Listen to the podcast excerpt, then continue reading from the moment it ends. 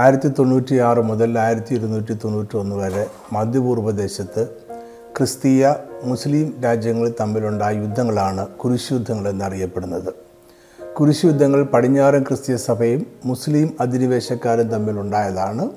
എരിശിലെയും കിഴക്കൻ ക്രിസ്തീയ രാജ്യങ്ങൾ എന്നിവയെ മുസ്ലിം അധിനിവേശത്തിൽ നിന്നും തിരികെ പിടിക്കുക സംരക്ഷിക്കുക എന്നിവയായിരുന്നു കുരിശുയുദ്ധങ്ങളുടെ ലക്ഷ്യം.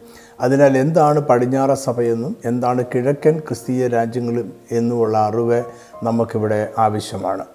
ക്രിസ്തീയ സഭയുടെ ആദ്യ നൂറ്റാണ്ടിൽ റോമൻ സാമ്രാജ്യം ഏക സാമ്രാജ്യമായിരുന്നു. എ ഡി ഇരുന്നൂറ്റി എൺപത്തി അഞ്ചിൽ ഡയോക്ലീഷ്യൻ ചക്രവർത്തി റോമൻ സാമ്രാജ്യത്തെ രണ്ടായി വിഭജിച്ചു. പടിഞ്ഞാറ് റോമൻ സാമ്രാജ്യം കോൺസ്റ്റാന്റൈൻ ചക്രവർത്തിയുടെയും കിഴക്കൻ റോമൻ സാമ്രാജ്യം ലൈസനസ് ചക്രവർത്തിയുടെയും കീഴിലായി. പിന്നീട് കോൺസ്റ്റന്റൈൻ കിഴക്കൻ റോമിനെ ആക്രമിക്കുകയും റോമൻ സാമ്രാജ്യത്തെ വീണ്ടും ഒന്നാക്കുകയും ചെയ്തു. മുന്നൂറ്റി പതിമൂന്നിൽ കോൺസ്റ്റന്റൈൻ ചക്രവർത്തി ക്രിസ്തു മതത്തെ സാമ്രാജ്യത്തിന്റെ ഔദ്യോഗിക മതമായി പ്രഖ്യാപിച്ചു. പിന്നീട് കോൺസ്റ്റൈൻ ചക്രവർത്തി സാമ്രാജ്യത്തിന്റെ തലസ്ഥാനം പടിഞ്ഞാറൻ റോമിൽ നിന്നും കിഴക്കൻ റോമിലെ ബൈസാന്റിയം എന്ന പട്ടണത്തിലേക്ക് മാറ്റി. റോം ലാറ്റിൻ ഭാഷ സംസാരിക്കുന്ന പ്രദേശമായിരുന്നുവെങ്കിൽ ബൈസാൻഡിയം ഗ്രീക്ക് ഭാഷാ പ്രദേശമായിരുന്നു. അദ്ദേഹം ബൈസാൻഡിയം പട്ടണത്തെ കോൺസ്റ്റാന്റിനോപ്പിൾ എന്ന് പുനർനാമകരണം ചെയ്തു. മുന്നൂറ്റി തൊണ്ണൂറ്റിയഞ്ചിൽ വീണ്ടും സംയുക്ത റോമൻ സാമ്രാജ്യം രണ്ടായി വിഭജിക്കപ്പെട്ടു. പടിഞ്ഞാറ് സാമ്രാജ്യം വിശുദ്ധ റോമൻ സാമ്രാജ്യമെന്നും കിഴക്കൻ സാമ്രാജ്യം ബൈസാൻഡിയൻ സാമ്രാജ്യം എന്നും അറിയപ്പെട്ടു. ഇവരുടെ തലസ്ഥാനം റോമും കോൺസ്റ്റാന്റിനോപ്പിളും ആയിരുന്നു. ഇതിനെ തുടർന്നുണ്ടായ ആശയപരവും സാംസ്കാരികവും ഭാഷാപരവുമായ വ്യത്യാസത്താലും അധികാര തർക്കങ്ങളാലും ആയിരത്തി അമ്പത്തി നാലിൽ ക്രിസ്തീയ സഭ രണ്ടായി പിളർന്നു. പടിഞ്ഞാറ് വിഭാഗം റോമിൽ മാർപ്പാപ്പയുടെ കീഴിൽ കത്തോലിക്ക സഭയെന്നും കിഴക്കൻ വിഭാഗം കോൺസ്റ്റാന്റിനോപ്പിളിലെ പാത്രിയാർക്കിസിന് കീഴിൽ ഓർത്തഡോക്സ് സഭയെന്നും അറിയപ്പെട്ടു. ഈ ചരിത്ര പശ്ചാത്തലത്തിലാണ് കുരിശുദ്ധങ്ങൾ നടക്കുന്നത്. കുരിശുദ്ധങ്ങൾ ആരംഭിക്കുന്നത് പതിനൊന്നാം നൂറ്റാണ്ടിലാണ്. കിഴക്കൻ ക്രിസ്തീയ രാജ്യങ്ങളുടെ മേലുള്ള മുസ്ലിം സാമ്രാജ്യങ്ങളുടെ കടന്നുകയറ്റം അവസാനിപ്പിക്കുക എന്നതായിരുന്നു കുരിശുദ്ധങ്ങളുടെ പ്രഥമ ലക്ഷ്യം. ക്രിസ്തീയ വിശ്വാസികൾ വിശുദ്ധ ദേശമായി കരുതിയിരുന്ന എരുസലേമിനെയും മുമ്പ് ക്രിസ്തീയ പ്രദേശങ്ങളായിരുന്ന മധ്യപൂർവ പ്രദേശങ്ങളെയും മുസ്ലിം അതിരി അധിനിവേശക്കാരിൽ നിന്നും തിരിച്ചു പിടിക്കുക അക്രൈസ്തവ പ്രദേശങ്ങളെ പിടിച്ചെടുക്കുക എന്നിവയും ഉദ്ദേശങ്ങളായിരുന്നു. ഇതിനോടൊപ്പം വിഭാഗീയമായി പ്രവർത്തിച്ച ക്രിസ്തീയ പ്രസ്ഥാനങ്ങളോടും ബിരുദോപദേശങ്ങൾ പിന്തുടർന്നിരുന്ന പ്രാദേശിക സഭകളോടും ചെറിയ യുദ്ധങ്ങൾ ഉണ്ടായി. ആയിരത്തി തൊണ്ണൂറ്റി ആറ് മുതൽ ആയിരത്തി ഇരുന്നൂറ്റി തൊണ്ണൂറ്റി ഒന്ന് വരെയുള്ള കാലഘട്ടത്തിൽ എട്ട് പ്രധാനപ്പെട്ട കുരിശു യുദ്ധങ്ങളാണ് നടന്നിട്ടുള്ളത്. അതിൽ പങ്കെടുത്തവർ യുദ്ധങ്ങളെ വിശുദ്ധ യുദ്ധമായും അതിൽ പങ്കെടുക്കുന്നത് പാപപരിഹാരത്തിനുള്ള പ്രായച്ചിത്തമായും കരുതിയിരുന്നു. കുരിശുദ്ധവുമായി ചേർന്ന് ഏറെ പരാമർശിക്കപ്പെടുന്ന ഒരു മുസ്ലിം വംശമാണ് സെൽജൂക്ക് തുർക്കികൾ. മധ്യകിഴക്കൻ പ്രദേശങ്ങളിൽ പത്താം നൂറ്റാണ്ട് മുതൽ തന്നെ സെൽജൂക്ക് തുക്കികൾ കുടിയേറി പാർത്തിരുന്നു. ഈ ഗോത്രവർഗം പിന്നീട് ഇസ്ലാം മതത്തെ സ്വീകരിക്കുകയും ഇറാനിലേക്ക് കുടിയേറി താമസിക്കുകയും ചെയ്തു. പിന്നീട് അവർ ഒരു ശക്തിയായി മാറുകയും ഇറാൻ ഇറാഖ് അതിനോടനുബന്ധിച്ച കിഴക്കൻ പ്രദേശങ്ങൾ എന്നിവ പിടിച്ചടക്കി ഭരണം സ്ഥാപിക്കുകയും ചെയ്തു. ക്രമേണ ബൈസാന്യ സാമ്രാജ്യത്തിന്റെ പല പ്രദേശങ്ങളും സെൽജൂക്ക് മുസ്ലിം സാമ്രാജ്യം പിടിച്ചെടുത്തു. പതിനൊന്നാം നൂറ്റാണ്ടിന്റെ മധ്യകാലത്ത് സെൽജുഗ് തുർക്കികൾ അബാസിദ് കാലിഫിറ്റിന്റെ കയ്യിൽ നിന്നും ഈജിപ്തിന്റെ ഭരണം കൈവശമാക്കി. അവർ അനാറ്റോളിയ ബൈസാൻഡിയൻ അർമേനിയ എന്നീ പ്രദേശങ്ങളെയും ആക്രമിച്ചു. ആയിരത്തി എഴുപത്തി ഒന്നിൽ അന്ന് ബൈസാൻഡിയൻ ചക്രവർത്തിയായിരുന്ന റൊമാനോസ് നാലാമൻ സെൽജൂക്കിന്റെ ആക്രമണത്തെ ചെറുക്കുവാൻ ശ്രമിച്ചുവെങ്കിലും പരാജയപ്പെട്ടു. അദ്ദേഹത്തെ മാൻസിക്കേർട്ട് എന്ന സ്ഥലത്ത് വെച്ച് സെൽജൂക്ക് സൈന്യം തടവിലാക്കി. അങ്ങനെ ഏഷ്യ മൈനർ എന്നറിയപ്പെട്ടിരുന്ന പ്രദേശം മുഴുവൻ തുർക്കികളുടെ അധിനിവേശത്തിന് കീഴിലായി. ആയിരത്തി എൺപത്തി ഒന്നിൽ അലക്സിയസ് കൊംനേനസ് എന്ന ഗ്രീക്ക് ക്രിസ്തീയ സൈന്യാധിപൻ ബൈസാൻഡ്യം സാമ്രാജ്യത്തിന്റെ അധികാരം പിടിച്ചെടുത്തു. ബൈസാൻഡ്യം സാമ്രാജ്യത്തിന്റെ ശേഷിച്ചിരുന്ന പ്രദേശങ്ങളെ അദ്ദേഹം സംരക്ഷിച്ച് കാത്തു. എന്നാൽ സെൽജൂക്ക് അധിനിവേശം തുടർന്നുകൊണ്ടേയിരുന്നു ആയിരത്തി എൺപത്തി അഞ്ചിൽ അവർ അന്തോക്കിയയും സിറിയയും പിടിച്ചടക്കി. അന്ന് അന്തോക്കിയ ഒരു ക്രിസ്തീയ പാത്രിയാർക്കീസ് ആയിരുന്നു. അന്ത്യോക്യ നഷ്ടമായത് ബൈസാന്യൻ സാമ്രാജ്യത്തിന്റെ ഏറ്റവും ഒരു തിരിച്ചടിയായിരുന്നു. പതിനൊന്നാം നൂറ്റാണ്ടിന്റെ അവസാനമായപ്പോഴേക്കും അന്നത്തെ ക്രിസ്തീയ രാജ്യങ്ങളുടെ മൂന്നിൽ രണ്ട് പ്രദേശങ്ങൾ മുസ്ലിം അധിനിവേശക്കാർ കീഴടക്കി. ആയിരത്തി എൺപത്തി ഏഴിൽ അന്ന് എരുസലേം ഭരിച്ചിരുന്ന ഫാറ്റിമിഡ് കാലിഫേറ്റ് എന്ന മുസ്ലിം രാജവംശത്തിൽ നിന്നും എരുസലേമിനെ സെൽജൂക്കുകാർ പിടിച്ചെടുത്തു. സിറിയ പലസ്തീൻ എന്നിവിടങ്ങളിൽ സെൽജൂക്ക് സാമ്രാജ്യത്തോടെ ചേർത്തു. അന്റോളിയ നിക്കിയ എന്നീ പ്രദേശങ്ങളും സെൽജൂക്കുകാർക്ക് കീഴടങ്ങി. ക്രമേണ സെൽജൂക്ക് സൈന്യം ബൈസാൻഡ്യം സാമ്രാജ്യത്തിന്റെ തലസ്ഥാനമായ കോൺസ്റ്റാന്റിനോപ്പിളിന് സമീപത്തെത്തി. സെൽജൂക്ക് സൈന്യം കോൺസ്റ്റാന്റിനോപ്പിളെ ആക്രമിക്കുവാൻ പദ്ധതിയിട്ടു ഈ അപകടാവസ്ഥയിൽ ആയിരത്തി തൊണ്ണൂറ്റി അഞ്ചിൽ ബൈസാനിയൻ ചക്രവർത്തിയായിരുന്ന അലക്സിയസ് കോംനേനസ് അന്നത്തെ കത്തോലിക്ക സഭയുടെ മാർപ്പാപ്പയായിരുന്ന അർബൻ രണ്ടാമന്റെ അടുക്കൽ സൈനിക സഹായം അഭ്യർത്ഥിച്ചുകൊണ്ട് ദൂതന്മാരെ അയച്ചു. ആയിരത്തി അമ്പത്തി നാലിലെ വലിയ പിളർപ്പിന് ശേഷം പടിഞ്ഞാറൻ ക്രിസ്തീയ സഭയും കിഴക്കൻ സഭയും തമ്മിലുള്ള ബന്ധത്തിൽ സൗഹാർദ്ദപരമായ അന്തരീക്ഷം പതുക്കെ രൂപപ്പെടുകയായിരുന്നു. ഇത് അലക്സിയസിന്റെ അപേക്ഷയോട് മാർപ്പാപ്പ അനുകൂലമായി പ്രതികരിക്കുവാൻ കാരണമായി. സൈന്യത്തെ അയച്ച് ബൈസാന്യ സാമ്രാജ്യത്തെ സഹായിച്ചാൽ ഇരു സഭാവിഭാഗങ്ങൾ തമ്മിലുള്ള തർക്കങ്ങൾ പരിഹരിക്കുവാൻ എളുപ്പമാകുമെന്ന് മാർപ്പാപ്പ പ്രതീക്ഷിച്ചു. ആഗോള ക്രൈസ്തവ സഭയുടെ ഏക അധ്യക്ഷൻ മാർപ്പാപ്പ തന്നെയാണ് എന്ന് തെളിയിക്കുവാനും ഈ അവസരം സഹായിക്കുമെന്നും അദ്ദേഹം കരുതി. എരിശിലേം നഗരത്തെയും യേശുക്രിസ്തുവിന്റെ ശവശരീരം വെച്ചതെന്ന് കരുതപ്പെടുന്ന സ്ഥലവും മറ്റു പുണ്യസ്ഥലങ്ങളും മുസ്ലിം നിയന്ത്രണത്തിലും തിരിച്ചുപിടിക്കുവാനുള്ള നല്ല അവസരമായും അദ്ദേഹം അതിനെ കണ്ടു. ആയിരത്തി തൊണ്ണൂറ്റഞ്ച് നവംബർ മാസം പതിനെട്ടാം തീയതി മാർപ്പാപ്പ തെക്കൻ ഫ്രാൻസിലെ ക്ലെർമോണ്ടിൽ ഒരു കൗൺസിൽ വിളിച്ചു ചേർത്തു. ഈ കൗൺസിലിൽ മുസ്ലിം അധിനിവേശക്കാരോട് യുദ്ധം ചെയ്യുവാനും വിശുദ്ധ ദേശം അവരിൽ നിന്ന് പിടിച്ചെടുക്കുവാനും പടിഞ്ഞാറ് റോമിലെ ക്രിസ്തീയ വിശ്വാസികളെ മാർപ്പാപ്പ ആഹ്വാനം ചെയ്തു. യുദ്ധത്തിൽ പങ്കെടുക്കുന്നത് പാപക്ഷമയ്ക്കും സ്വർഗീയ പ്രവേശനത്തിനുമുള്ള മാർഗമായി മാർപ്പാപ്പ പ്രഖ്യാപിച്ചു. കുരിശുദ്ധത്തിനായി സൈന്യത്തിൽ ചേരുന്ന എല്ലാവരും കുരിശിന്റെ അടയാളം ധരിക്കണമെന്നും തീരുമാനിച്ചു. ഒന്നാമത്തെ കുരിശുദ്ധം നടക്കുന്നത് എ ഡി ആയിരത്തി തൊണ്ണൂറ്റി ആറ് മുതൽ ആയിരത്തി തൊണ്ണൂറ്റി ഒമ്പത് വരെയാണ്. ആയിരത്തി തൊണ്ണൂറ്റി ആറ് ആഗസ്റ്റ് മാസത്തിൽ മാർപ്പാപ്പയുടെ നിർദ്ദേശപ്രകാരം നാല് സൈന്യം എരുശലേമിലേക്ക് പുറപ്പെട്ടു. ആദ്യ സൈന്യം ആയിരത്തി തൊണ്ണൂറ്റി ആറ് ഡിസംബർ ഇരുപത്തി മൂന്നാം തീയതി കോൺസ്റ്റാന്റിനോപ്പിളിൽ എത്തിച്ചേർന്നു. ശേഷം മറ്റുള്ളവരും അവിടെ എത്തി. ആയിരത്തി തൊണ്ണൂറ്റിയേഴ് മെയ് മാസത്തിൽ കുരിശുദ്ധക്കാരും ബൈസാൻഡ്യൻ സൈന്യവും അനാറ്റോളിയയിലെ സെൽജുക്ക് വംശരുടെ തലസ്ഥാനമായിരുന്ന നിക്കിയ പട്ടണം ആക്രമിച്ചു. ക്രിസ്തീയ വിശ്വാസികൾക്ക് ഏറെ പ്രധാനപ്പെട്ട ഈ പട്ടണം മുമ്പ് ബൈസാൻഡ്യം സാമ്രാജ്യത്തിലായിരുന്നു. ജൂൺ പത്തൊമ്പതിന് നിക്കിയ പട്ടണം അവർ തിരിച്ചു പിടിച്ചു. അവിടെ നിന്നും കുരിശുവിധക്കാർ ജൂൺ ഇരുപത്തിയാറിന് അന്ത്യോക്കിയയിലേക്ക് പോയി. അന്ത്യോക്കിയയും ബൈസാൻഡ്യൻ സാമ്രാജ്യത്തിന്റെ പ്രദേശമായിരുന്നു എന്നാൽ ആയിരത്തി എൺപത്തി നാല് മുതൽ അത് മുസ്ലിം നിയന്ത്രണത്തിലായി. യാത്രാമതിയെ ജൂലൈയിൽ ഒന്നാം തീയതി അനാറ്റോളിയയിൽ വെച്ച് തുർക്കികളുമായി കുരിശുയുദ്ധക്കാർ ഏറ്റുമുട്ടി. കുരിശുദ്ധക്കാർ തുർക്കികളെ തോൽപ്പിച്ചു. അനാറ്റോളിയ പിടിച്ചെടുത്തു. അന്ത്യോക്കിയെ പിടിച്ചടക്കുവാനുള്ള പോരാട്ടം കഠിനമായിരുന്നു. അതിനാൽ സൈന്യത്തിൽ ചിലർ തിരികെ പോയി. വൈസാനൻ ചക്രവർത്തിയായിരുന്ന അലക്സിയസ് പോലും പിന്തിരിഞ്ഞു. അങ്ങനെ കുരിശുദ്ധക്കാർ അദ്ദേഹത്തോടുള്ള കൂറെ ഉപേക്ഷിച്ചു. ആയിരത്തി തൊണ്ണൂറ്റിയേഴ് ഒക്ടോബർ ഇരുപതാം തീയതി കുരിശുദ്ധക്കാർ അന്ത്യോക്കിയുടെ സമീപത്തെത്തി. അവർ അന്ത്യോക്കിയക്കെതിരെ ഉപരോധം ഏർപ്പെടുത്തി. തുടർന്നുണ്ടായ യുദ്ധം എട്ട് മാസങ്ങൾ നീണ്ടുനിന്നു. കുരിശുദ്ധക്കാരുടെ നേതാവായിരുന്ന ബൊഹമോണ്ട് സന്ധി സംഭാഷണത്തിന് തയ്യാറായിരുന്നുവെങ്കിലും അന്തോക്കിയയിലെ മുസ്ലിം ഭരണ നേതൃത്വം അതിന് തയ്യാറായില്ല. കഠിനമായ പോരാട്ടങ്ങൾക്കൊടുവിൽ ആയിരത്തി തൊണ്ണൂറ്റിയെട്ട് ജൂൺ മൂന്നാം തീയതി ബൊഹമോണ്ടിന്റെ നേതൃത്വത്തിലുള്ള സൈന്യം പട്ടണത്തിൽ പ്രവേശിക്കുകയും അതിനെ പിടിച്ചെടുക്കുകയും ചെയ്തു. പോരാട്ടത്തിൽ അനേകം മുസ്ലിം വിശ്വാസികൾ കൊല്ലപ്പെട്ടു. കൂട്ടത്തിൽ ക്രിസ്തീയ വിശ്വാസികളും കൊല്ലപ്പെട്ടതായി കണക്കാക്കപ്പെടുന്നു. അന്ത്യോക്യയിൽ വീണ്ടും ക്രിസ്തീയ ഭരണം സ്ഥാപിച്ചു. യേശു ക്രിസ്തു ക്രൂശിൽ കിടക്കുമ്പോൾ അവനെ ഒരു റോമൻ പടയാളി ഒരു കുന്തം കൊണ്ട് കുത്തിയതായി സുവിശേഷങ്ങളിൽ രേഖപ്പെടുത്തിയിട്ടുണ്ട്. ഈ കുന്തം അന്ത്യോക്യയിൽ കണ്ടെത്തിയതായി കുരിശുദ്ധക്കാർ അവകാശപ്പെട്ടു. അതിനുശേഷം ആയിരത്തി തൊണ്ണൂറ്റൊമ്പത് ജനുവരി പതിമൂന്നാം തീയതി അവർ എരിശിലമിലേക്ക് പുറപ്പെട്ടു. ബൊഹമോണ്ട് എരിശിലമിലേക്ക് പോകാതെ അന്ത്യോക്കിൽ തന്നെ താമസിച്ചു. ഇത് സൈന്യത്തെ ക്ഷയിപ്പിച്ചു. അന്ന് ഈജിപ്ഷ്യൻ ഫാറ്റിമഡ് രാജവംശം എരുസലേമിനെ സെൽജൂക്ക് തുർക്കികളിൽ നിന്നും തിരികെ പിടിച്ചിരുന്നു. അതിനാൽ കുരിശുദ്ധക്കാരുടെ പോരാട്ടം സെൽജൂക്ക് തുർക്കികളിൽ നിന്നും ഈജിപ്ഷ്യൻ ഫാറ്റിമഡ് രാജവംശത്തിന് എതിരായി മാറി. ആയിരത്തി തൊണ്ണൂറ്റി ഒമ്പത് ജൂൺ ഏഴാം തീയതി എരുസലേമിനെതിരെ അഞ്ച് ആഴ്ചയോളം നീണ്ട ഉപരോധം ആരംഭിച്ചു. അതിന്റെ ഫലമായി ആയിരത്തി തൊണ്ണൂറ്റി ഒമ്പത് ജൂലൈ പതിനഞ്ചാം തീയതി എരുസലേമിലെ മുസ്ലിം ഗവർണർ കീഴടങ്ങി. കുരിശുദ്ധ സൈന്യത്തിന്റെ അധിപനായിരുന്ന ഫ്ലാൻഡേഴ്സിലെ റോബർട്ട് അവിടെ ഉണ്ടായിരുന്ന ജനങ്ങൾക്ക് സംരക്ഷണം വാഗ്ദത്തം ചെയ്തിരുന്നു എങ്കിലും വിജയശ്രീരാളിതരായ സൈന്യം അനേകം പുരുഷന്മാരെയും സ്ത്രീകളെയും കുട്ടികളെയും കൊന്നുകളഞ്ഞു. കുരിശുദ്ധക്കാർ അവർ കീഴടക്കിയ പ്രദേശങ്ങളിൽ പടിഞ്ഞാറൻ റോമിനോട് കൂറുള്ള ക്രിസ്തീയ സഭകൾ സ്ഥാപിച്ചു. എരിശിലേമിൽ അവർ പതിനഞ്ച് ദൈവാലയങ്ങൾ സ്ഥാപിച്ചു. അങ്ങനെ ചർച്ച് ഓഫ് നേറ്റിവിറ്റി എന്നറിയപ്പെടുന്ന ബേദലഹേമിലെ ദൈവാലയം ആയിരത്തി ഒരുന്നൂറ്റി പത്തിൽ പാശ്ചാത്യ ക്രിസ്തീയ ബിഷപ്പിന്റെ ഭദ്രാസനമായി മാറി. അവർ പിടിച്ചെടുത്ത പ്രദേശങ്ങളിലെ ക്രിസ്തീയ ഭരണം സംരക്ഷിക്കുന്നതിനായി അവിടെ അവിടങ്ങളിൽ വലുതും ചെറുതുമായ രാജ്യങ്ങൾ രൂപീകരിച്ചു. Kingdom of Jerusalem County of Edessa County of Tripoli Principality of ആന്റിയോക്ക് എന്നിവ ഉദാഹരണങ്ങളാണ്.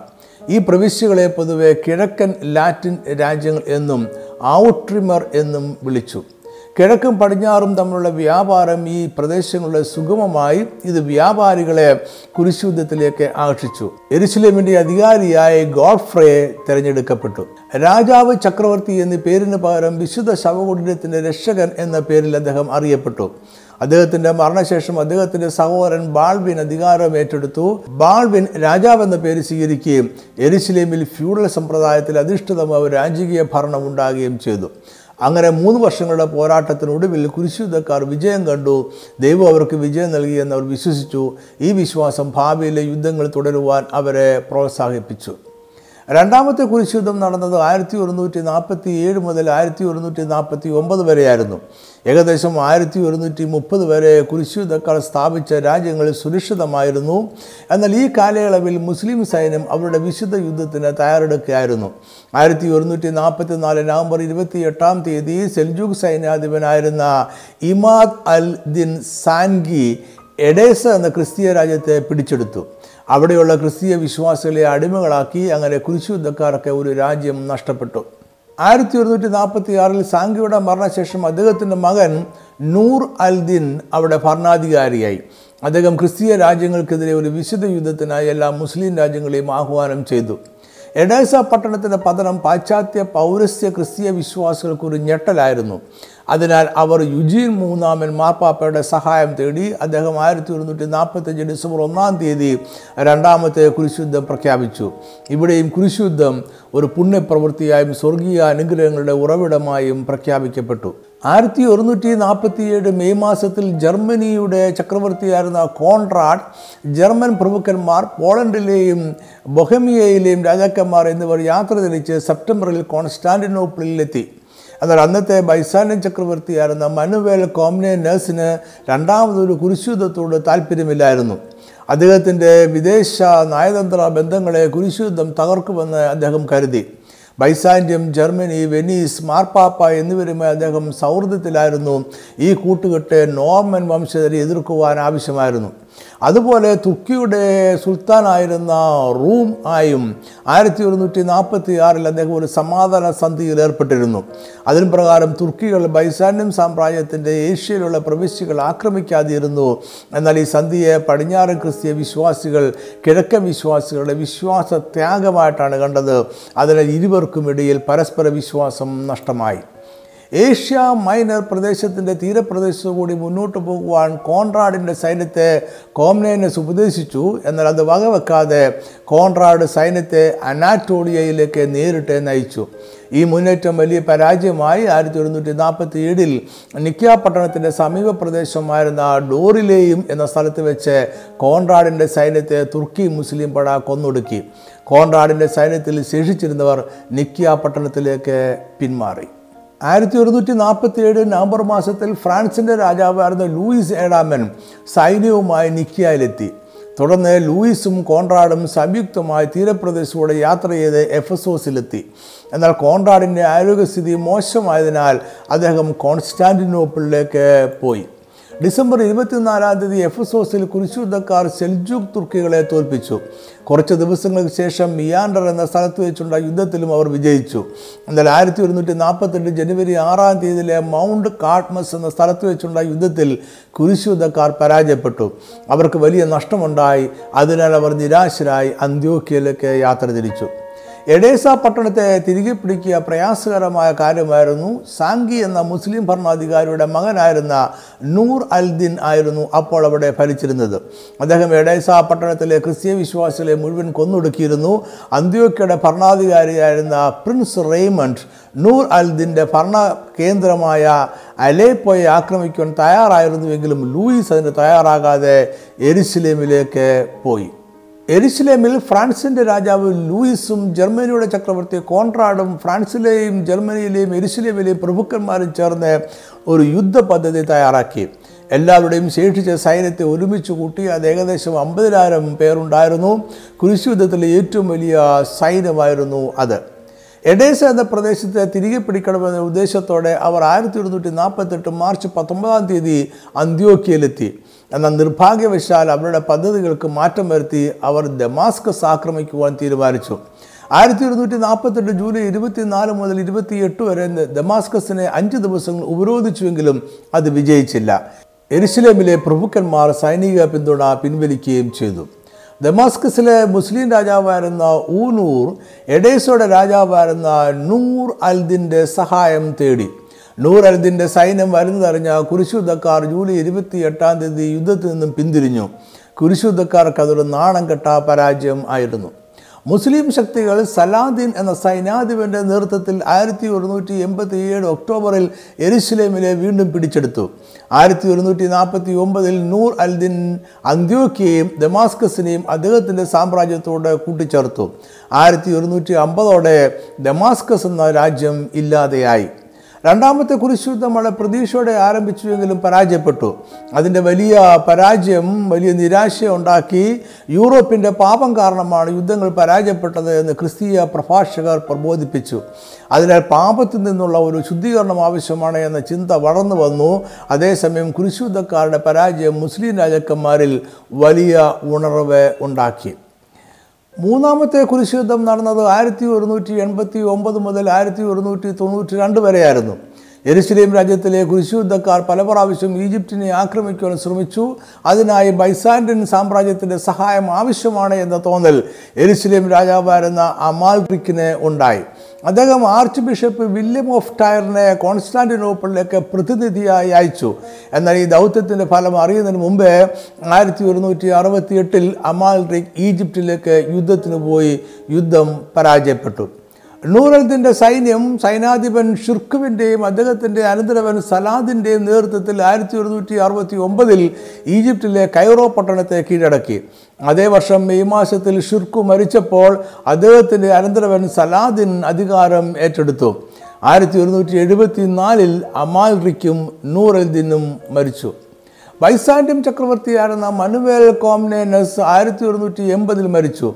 മൂന്ന് വർഷങ്ങൾക്ക് ശേഷം മുസ്ലിം ഭരണാധികാരിയായിരുന്ന സലാദിൻ അലേപ്പോ പട്ടണം പിടിച്ചെടുത്തു. എന്നാൽ ആയിരത്തി ഒരുന്നൂറ്റി എൺപത്തി അഞ്ചിൽ താൽക്കാല യുദ്ധവിരമ വിരാമം പ്രഖ്യാപിച്ച് അദ്ദേഹം ഈജിപ്തിലേക്ക് തിരികെ പോയി. എരുസലേം രാജ്യത്തിൽ അമാൽഡിക്കിന് ശേഷം ഭരണത്തിൽ അസ്ഥിരതയുണ്ടായി. ഇത് ആഭ്യന്തര കലാപത്തിലേക്ക് നയിച്ചു. കലാപത്തിനിടെ മുസ്ലിം യാത്രക്കാരുടെ ഒരു കൂട്ടം ആക്രമിക്കപ്പെട്ടു. അതിനാൽ ഈജിപ്തിലെ മുസ്ലിം ഭരണാധികാരിയായിരുന്ന സലാദിൻ എരുസലേം രാജ്യത്തിനെതിരെ വിശുദ്ധ യുദ്ധം പ്രഖ്യാപിച്ചു.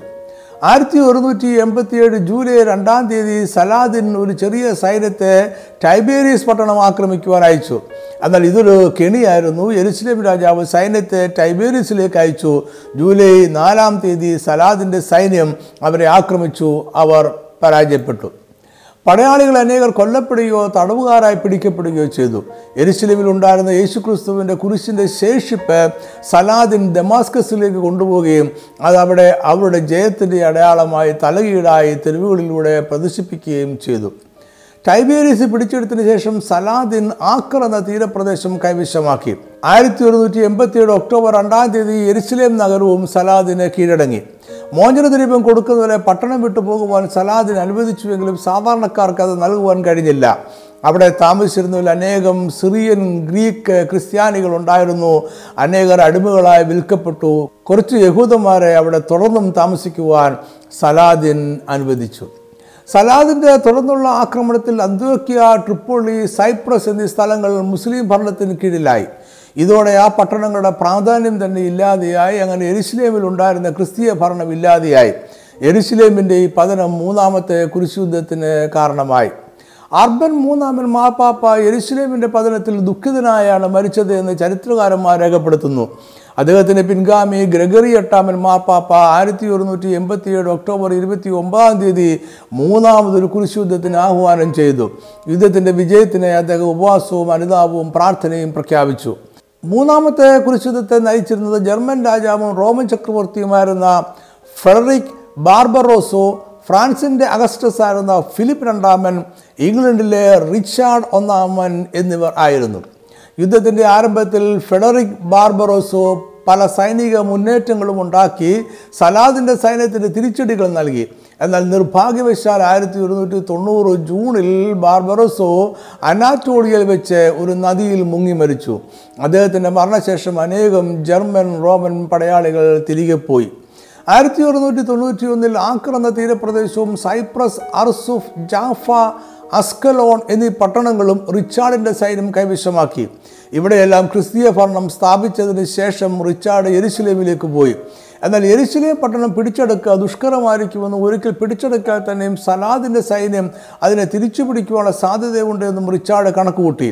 അതിനാൽ പട്ടണത്തിന് ഉപരോധം ഏർപ്പെടുത്താതെ സലാദിനുമായി സന്ധി ചെയ്യുവാൻ തീരുമാനിച്ചു. അങ്ങനെ ആയിരത്തി ഒരുന്നൂറ്റി തൊണ്ണൂറ്റി രണ്ട് സെപ്റ്റംബർ രണ്ടാം തീയതി റിച്ചാർഡും സലാദിനും മൂന്ന് വർഷം കൊണ്ട് നീണ്ടു നിൽക്കുന്ന ഒരു സമാധാന സന്ധി ചെയ്തു. അതിന് പ്രകാരം എരിശിലേം രാജ്യം പുനഃസ്ഥാപിച്ചു. എന്നാൽ അതിൽ എരിശിലേം പട്ടണം ഉൾപ്പെട്ടില്ല. ജാഫ പട്ടണം ക്രിസ്ത്യാനിയുടെ കൈവശമായിരിക്കുവാനും അസ്കലോൺ പട്ടണത്തെ സലാദിന് തിരികെ കൊടുക്കുവാനും ഉടമ്പടിയുണ്ടായി. ക്രിസ്തീയ വിശ്വാസികൾക്ക് എരുസലേമിൽ പ്രവേശിക്കുവാൻ അനുവാദമുണ്ടായിരിക്കും. യേശു ക്രിസ്തുവിന്റെ ക്രൂസിന്റെ ശേഷിപ്പ് തിരികെ നൽകുവാനും തടവുകാരായ ക്രിസ്തീയ വിശ്വാസികളെ മോചിപ്പിക്കുവാനും സലാദിന് സമ്മതിച്ചു. ആക്കർ എന്ന തീരപ്രദേശം റിച്ചാർഡ് കൈവശം വെച്ചു എന്നാൽ സന്ധിയിലെ വ്യവസ്ഥകളെല്ലാം കൃത്യമായി പാലിക്കപ്പെട്ടില്ല. അങ്ങനെ മൂന്നാമത്തെ കുരിശുദ്ധം അവസാനിച്ചു. എരുസലേം രാജ്യത്തെ പൂർണമായും ക്രിസ്തീയ രാജ്യമായി പുനഃസ്ഥാപിക്കുവാൻ കഴിഞ്ഞില്ല. ഈ പരാജയം ഒഴിച്ചാൽ മൂന്നാമത്തെ കുരിശ് യുദ്ധം വിജയമായിരുന്നു. സലാദിന്റെ മുന്നേറ്റത്തെ തടയുവാൻ ഈ കുരിശ് യുദ്ധത്തിന് കഴിഞ്ഞു. ക്രിസ്ത്യാനികൾക്ക് വീണ്ടും ഈ പ്രദേശങ്ങളിൽ പ്രവേശിക്കുവാൻ കഴിഞ്ഞു. നാലാമത്തെ കുരിശുദ്ധം ആരംഭിക്കുന്നത് ആയിരത്തി ഇരുന്നൂറ്റി രണ്ടിലും അവസാനിക്കുന്നത് ആയിരത്തി ഇരുന്നൂറ്റി നാലിലുമായിരുന്നു. നാലാമത്തെ കുരിശുദ്ധം മുതൽ അവസാനത്തെ കുരിശുദ്ധം വരെയുള്ള ചരിത്രം നിറം മങ്ങിയതാണ്. ആയിരത്തി ഒരുന്നൂറ്റി തൊണ്ണൂറ്റി എട്ടിലാണ് നാലാം കുരിശുദ്ധത്തിന് ഇന്നസെന്റ് മൂന്നാമൻ മാർപ്പാപ്പ ആഹ്വാനം നൽകിയത്. ഇതിന് നേതൃത്വം നൽകിയത് പ്രധാനമായും ഫ്രാൻസിലെയും വെനീസിലെയും ഫ്യൂഡൽ പ്രഭുക്കന്മാരായിരുന്നു. നാലാമത്തെ കുരിശുദ്ധത്തിന്റെ പ്രഥമ ലക്ഷ്യം മുസ്ലിം അധികാര കേന്ദ്രമായിരുന്ന ഈജിപ്തിനെ കീഴടക്കുകയായിരുന്നു. എന്നാൽ നിർഭാഗ്യവശാൽ അവർ ഈജിപ്തിനെ ആക്രമിക്കാതെ ക്രിസ്തീയ സാമ്രാജ്യമായിരുന്ന ബൈസാൻഡ്യത്തെ ആക്രമിച്ചു. അന്നത്തെ ഏറ്റവും വലിയ ക്രിസ്തീയ സാമ്രാജ്യം ബൈസാൻഡ്യമായിരുന്നു അതിന്റെ തലസ്ഥാനമായിരുന്ന കോൺസ്റ്റാന്റിനോപ്പിൾ ആയിരുന്നു ഏറ്റവും വലിയ ക്രിസ്തീയ പട്ടണം. എന്നാൽ നാലാമത്തെ കുരിശുദ്ധക്കാർ കോൺസ്റ്റാന്റിനോപ്പിളിനെ ആക്രമിച്ചു. മാർപ്പാപ്പയുടെ അതിമോഹവും വെനീസിലെ പ്രഭുക്കന്മാരുടെ അത്യാഗ്രഹവും അതിന് കാരണമായി പറയപ്പെടുന്നു. ഏകദേശം ഒരു നൂറ്റാണ്ടായി പടിഞ്ഞാറൻ രാജ്യങ്ങൾ ബൈസാൻഡ്യം സാമ്രാജ്യത്തെ സംശയത്തോടെയാണ് വീക്ഷിച്ചിരുന്നത്. കുരിശുദ്ധങ്ങളിൽ ബൈസാൻഡ്യം വഞ്ചനാപരമായി പ്രവർത്തിച്ചുവെന്ന് പടിഞ്ഞാറൻ രാജ്യങ്ങൾക്ക് പരാതി ഉണ്ടായിരുന്നു. ബൈസാൻഡ്യൻ ചക്രവർത്തിക്ക് മുസ്ലിം രാജാക്കന്മാരുമായി സമാധാന സന്ധികൾ ഉണ്ടായിരുന്നു. ഇതെല്ലാം കാരണം ഓരോ കുരിശുദ്ധം കഴിയുമ്പോഴും പടിഞ്ഞാറൻ രാജ്യങ്ങളും ബൈസാൻഡ്യൻ തമ്മിലുള്ള ബന്ധം വളരെ വഷളായിക്കൊണ്ടിരുന്നു. ആയിരത്തി ഇരുന്നൂറ്റി നാല് ഏപ്രിൽ പന്ത്രണ്ടാം തീയതി കുരിശുദ്ധക്കാർ കോൺസ്റ്റാന്റിനോപ്പിളിനെതിരെ യുദ്ധം പ്രഖ്യാപിച്ചു. യുദ്ധത്തിൽ കോൺസ്റ്റാന്റിനോപ്പിൾ പരാജയപ്പെട്ടു. എന്നാൽ ബൈസാൻഡം സാമ്രാജ്യത്തിലെ എല്ലാ പ്രദേശങ്ങളും കുരിശുദ്ധക്കാർക്ക് പിടിച്ചെടുക്കുവാൻ കഴിഞ്ഞില്ല. തുടർന്ന് മൂന്ന് ദിവസങ്ങളോളം പടിഞ്ഞാറ് സൈന്യം കോൺസ്റ്റാന്റിനോപ്പിളിൽ കലാപവും കൊള്ളയും കൊലപാതകങ്ങളും നടത്തി. അനേകം ഓർത്തഡോക്സ് ക്രിസ്ത്യാനികൾ കൊല്ലപ്പെടുകയും പള്ളികൾ തകർക്കപ്പെടുകയും ചെയ്തു. മനോഹരമായിരുന്ന ബൈസാൻഡ്യം പട്ടണത്തെ കുരിശുദ്ധക്കാർ തകർത്തു. ബൈസാൻഡ്യം സാമ്രാജ്യത്തെ വെനീസും ഫ്രഞ്ചുകാരും മറ്റ് കുരിശുദ്ധക്കാരും കൊള്ള ചെയ്തു ബൈസാൻഡ്യത്തിലെ സമ്പത്തും പുരാവസ്തുക്കളും യൂറോപ്പിലേക്ക് കൊണ്ടുപോയി. കിഴക്കൻ ക്രിസ്തീയ സഭയുടെ വിശുദ്ധ ആരാധനാലയങ്ങൾ പോലും തകർക്കപ്പെടുകയോ കൊള്ള ചെയ്യപ്പെടുകയോ ചെയ്തു. അങ്ങനെ കോൺസ്റ്റാന്റിനോപ്പിൾ പട്ടണത്തിലെ എല്ലാ പ്രതാപവും നഷ്ടപ്പെട്ടു. നൂറ്റാണ്ടുകളുടെ പഴക്കമുണ്ടായിരുന്ന ഗ്രീക്ക് കിഴക്കൻ ക്രിസ്തീയ സംസ്കാരം ഓർമ്മയായി മാറി. എന്നാൽ ഇന്നസെന്റ് മൂന്നാമൻ മാപ്പാപ്പ ഈ സംഭവങ്ങളിൽ ദുഃഖിതനായിരുന്നു എന്ന് ചരിത്രകാരന്മാർ പറയുന്നു. ഇതോടെ നാലാമത്തെ കുരിശുദ്ധം അവസാനിച്ചു. കോൺസ്റ്റാന്റിനോപ്പിളെ പിടിച്ചടക്കുന്ന കുരിശുദ്ധത്തിന് സഹായമാകുമെന്ന ചിന്ത വലിയ തെറ്റായിപ്പോയി. കോൺസ്റ്റാന്റിനോപ്പിളിന്റെ തകർച്ചയോടെ കുരിശുദ്ധങ്ങളുടെ ഭാവി അനിശ്ചിതത്തിലായി. ബൈസാന്റിയൻ സാമ്രാജ്യവും കിഴക്കൻ ക്രിസ്തീയ സംസ്കാരവും തകർത്തു എന്നതിനപ്പുറം കുരിശുദ്ധക്കാർ ഒന്നും നേടിയില്ല. അവിടെ ലക്ഷ്യമായിരുന്ന എരിശിലയും അവർക്ക് അന്യമായി തന്നെ തുടർന്നു. പടിഞ്ഞാറൻ ലാറ്റിൻ ക്രിസ്തീയ രാജ്യങ്ങൾ ബൈസാൻഡ്യത്തിലെ ഗ്രീക്ക് ക്രിസ്തീയ വിശ്വാസികളെ വഞ്ചിച്ചു എന്ന ചിന്ത പടിഞ്ഞാറ സഭയും കിഴക്കൻ സഭയും തമ്മിലുണ്ടായിരുന്ന പിളർപ്പിനെ ആക്കം കൂട്ടി. പടിഞ്ഞാറൻ രാജ്യങ്ങളുടെ ഈ വഞ്ചന കിഴക്കൻ സഭ ഒരിക്കലും മറന്നില്ല. ഇതോടെ പടിഞ്ഞാറൻ റോമിലെ കത്തോലിക്ക സഭയും കോൺസ്റ്റാന്റിനോപ്പിലെ ഓർത്തഡോക്സ് സഭയ്ക്കും ഇടയിൽ ആയിരത്തി അമ്പത്തിനാലിലുണ്ടായ വലിയ പിളർപ്പ് പൂർണമായി മാറി. അഞ്ചാമത്തെ കുരിശുദ്ധം ആയിരത്തി ഇരുന്നൂറ്റി പതിനേഴിൽ ആരംഭിച്ച് ആയിരത്തി ഇരുന്നൂറ്റി ഇരുപത്തി ഒന്നിൽ അവസാനിച്ചു. ആയിരത്തി ഇരുന്നൂറ്റി പതിമൂന്നിൽ ഇന്നസെന്റ് മൂന്നാമൻ മാർപ്പാപ്പ അഞ്ചാമതൊരു കുരിശുദ്ധത്തിന് ക്രിസ്തീയ രാജ്യങ്ങളെ ആഹ്വാനം ചെയ്തു. എരുസലേമിൽ റോമൻ സഭയുടെ ഭരണം ഉണ്ടാകണമെന്ന് അദ്ദേഹം ആഗ്രഹിച്ചു. എന്നാൽ യുദ്ധം തുടങ്ങുന്നതിന് മുമ്പേ ആയിരത്തി ഇരുന്നൂറ്റി പതിനാറിൽ മാർപ്പാപ്പ മരിച്ചു. അദ്ദേഹത്തിന്റെ പിൻഗാമിയെ അധികാരമേറ്റ ഹൊണേറിയസ് മൂന്നാമൻ മാർപ്പാപ്പ അഞ്ചാം കുരിശുദ്ധത്തിന്റെ മേൽനോട്ടം ഏറ്റെടുത്തു. അഞ്ചാമത്തെ കുരിശുദ്ധം മാർപ്പാപ്പയുടെ നേതൃത്വത്തിലായിരിക്കുമെന്ന് തീരുമാനിച്ചു. ഹംഗറിയിലെ ആൻഡ്രൂ രണ്ടാമൻ ഫ്രാൻസിലെ പ്രഭുവായിരുന്ന ജോൺ ഓഫ് ബ്രനെ എന്നിവരായിരുന്നു അഞ്ചാം കുരിശുദ്ധത്തിലെ സൈന്യത്തെ നയിച്ചത്. അപ്പോൾ യെരുസലേം അയൂബി എന്ന മുസ്ലിം രാജവംശത്തിന്റെ അധീനതയിലായിരുന്നു. ആയിരത്തി ഇരുന്നൂറ്റി പതിനേഴിൽ ഹംഗറിയിലെ ആൻഡ്രൂ രണ്ടാമന്റെ നേതൃത്വത്തിലുള്ള ആദ്യ സംഘം ആക്ര എന്ന തീരപ്രദേശത്തെത്തി. എന്നാൽ അധിക നേട്ടമൊന്നും ഉണ്ടാക്കാതെ അദ്ദേഹം ആയിരത്തി ഇരുന്നൂറ്റി പതിനെട്ടിൽ തിരികെ പോയി. എരുസലേമിനെ തിരികെ പിടിച്ചടക്കുവാനുള്ള ഏറ്റവും നല്ല തന്ത്രം ആദ്യം ഈജിപ്തിനെ ആക്രമിക്കുക എന്നതായിരിക്കുമെന്ന് കുരിശുദ്ധക്കാർ കണക്കുകൂട്ടി. കുരിശുദ്ധക്കാർ ഈജിപ്തിനെ കടലിൽ നിന്നും കരയിൽ നിന്നും ആക്രമിച്ചു.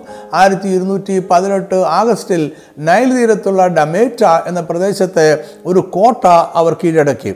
സെപ്റ്റംബറിൽ മാർപ്പാപ്പയുടെ പ്രതിനിധിയായി കർദിനാൽ പെലാജിയസ് ഒരു കൂട്ടം ഫ്രഞ്ച് സൈനികരുമായി എത്തി.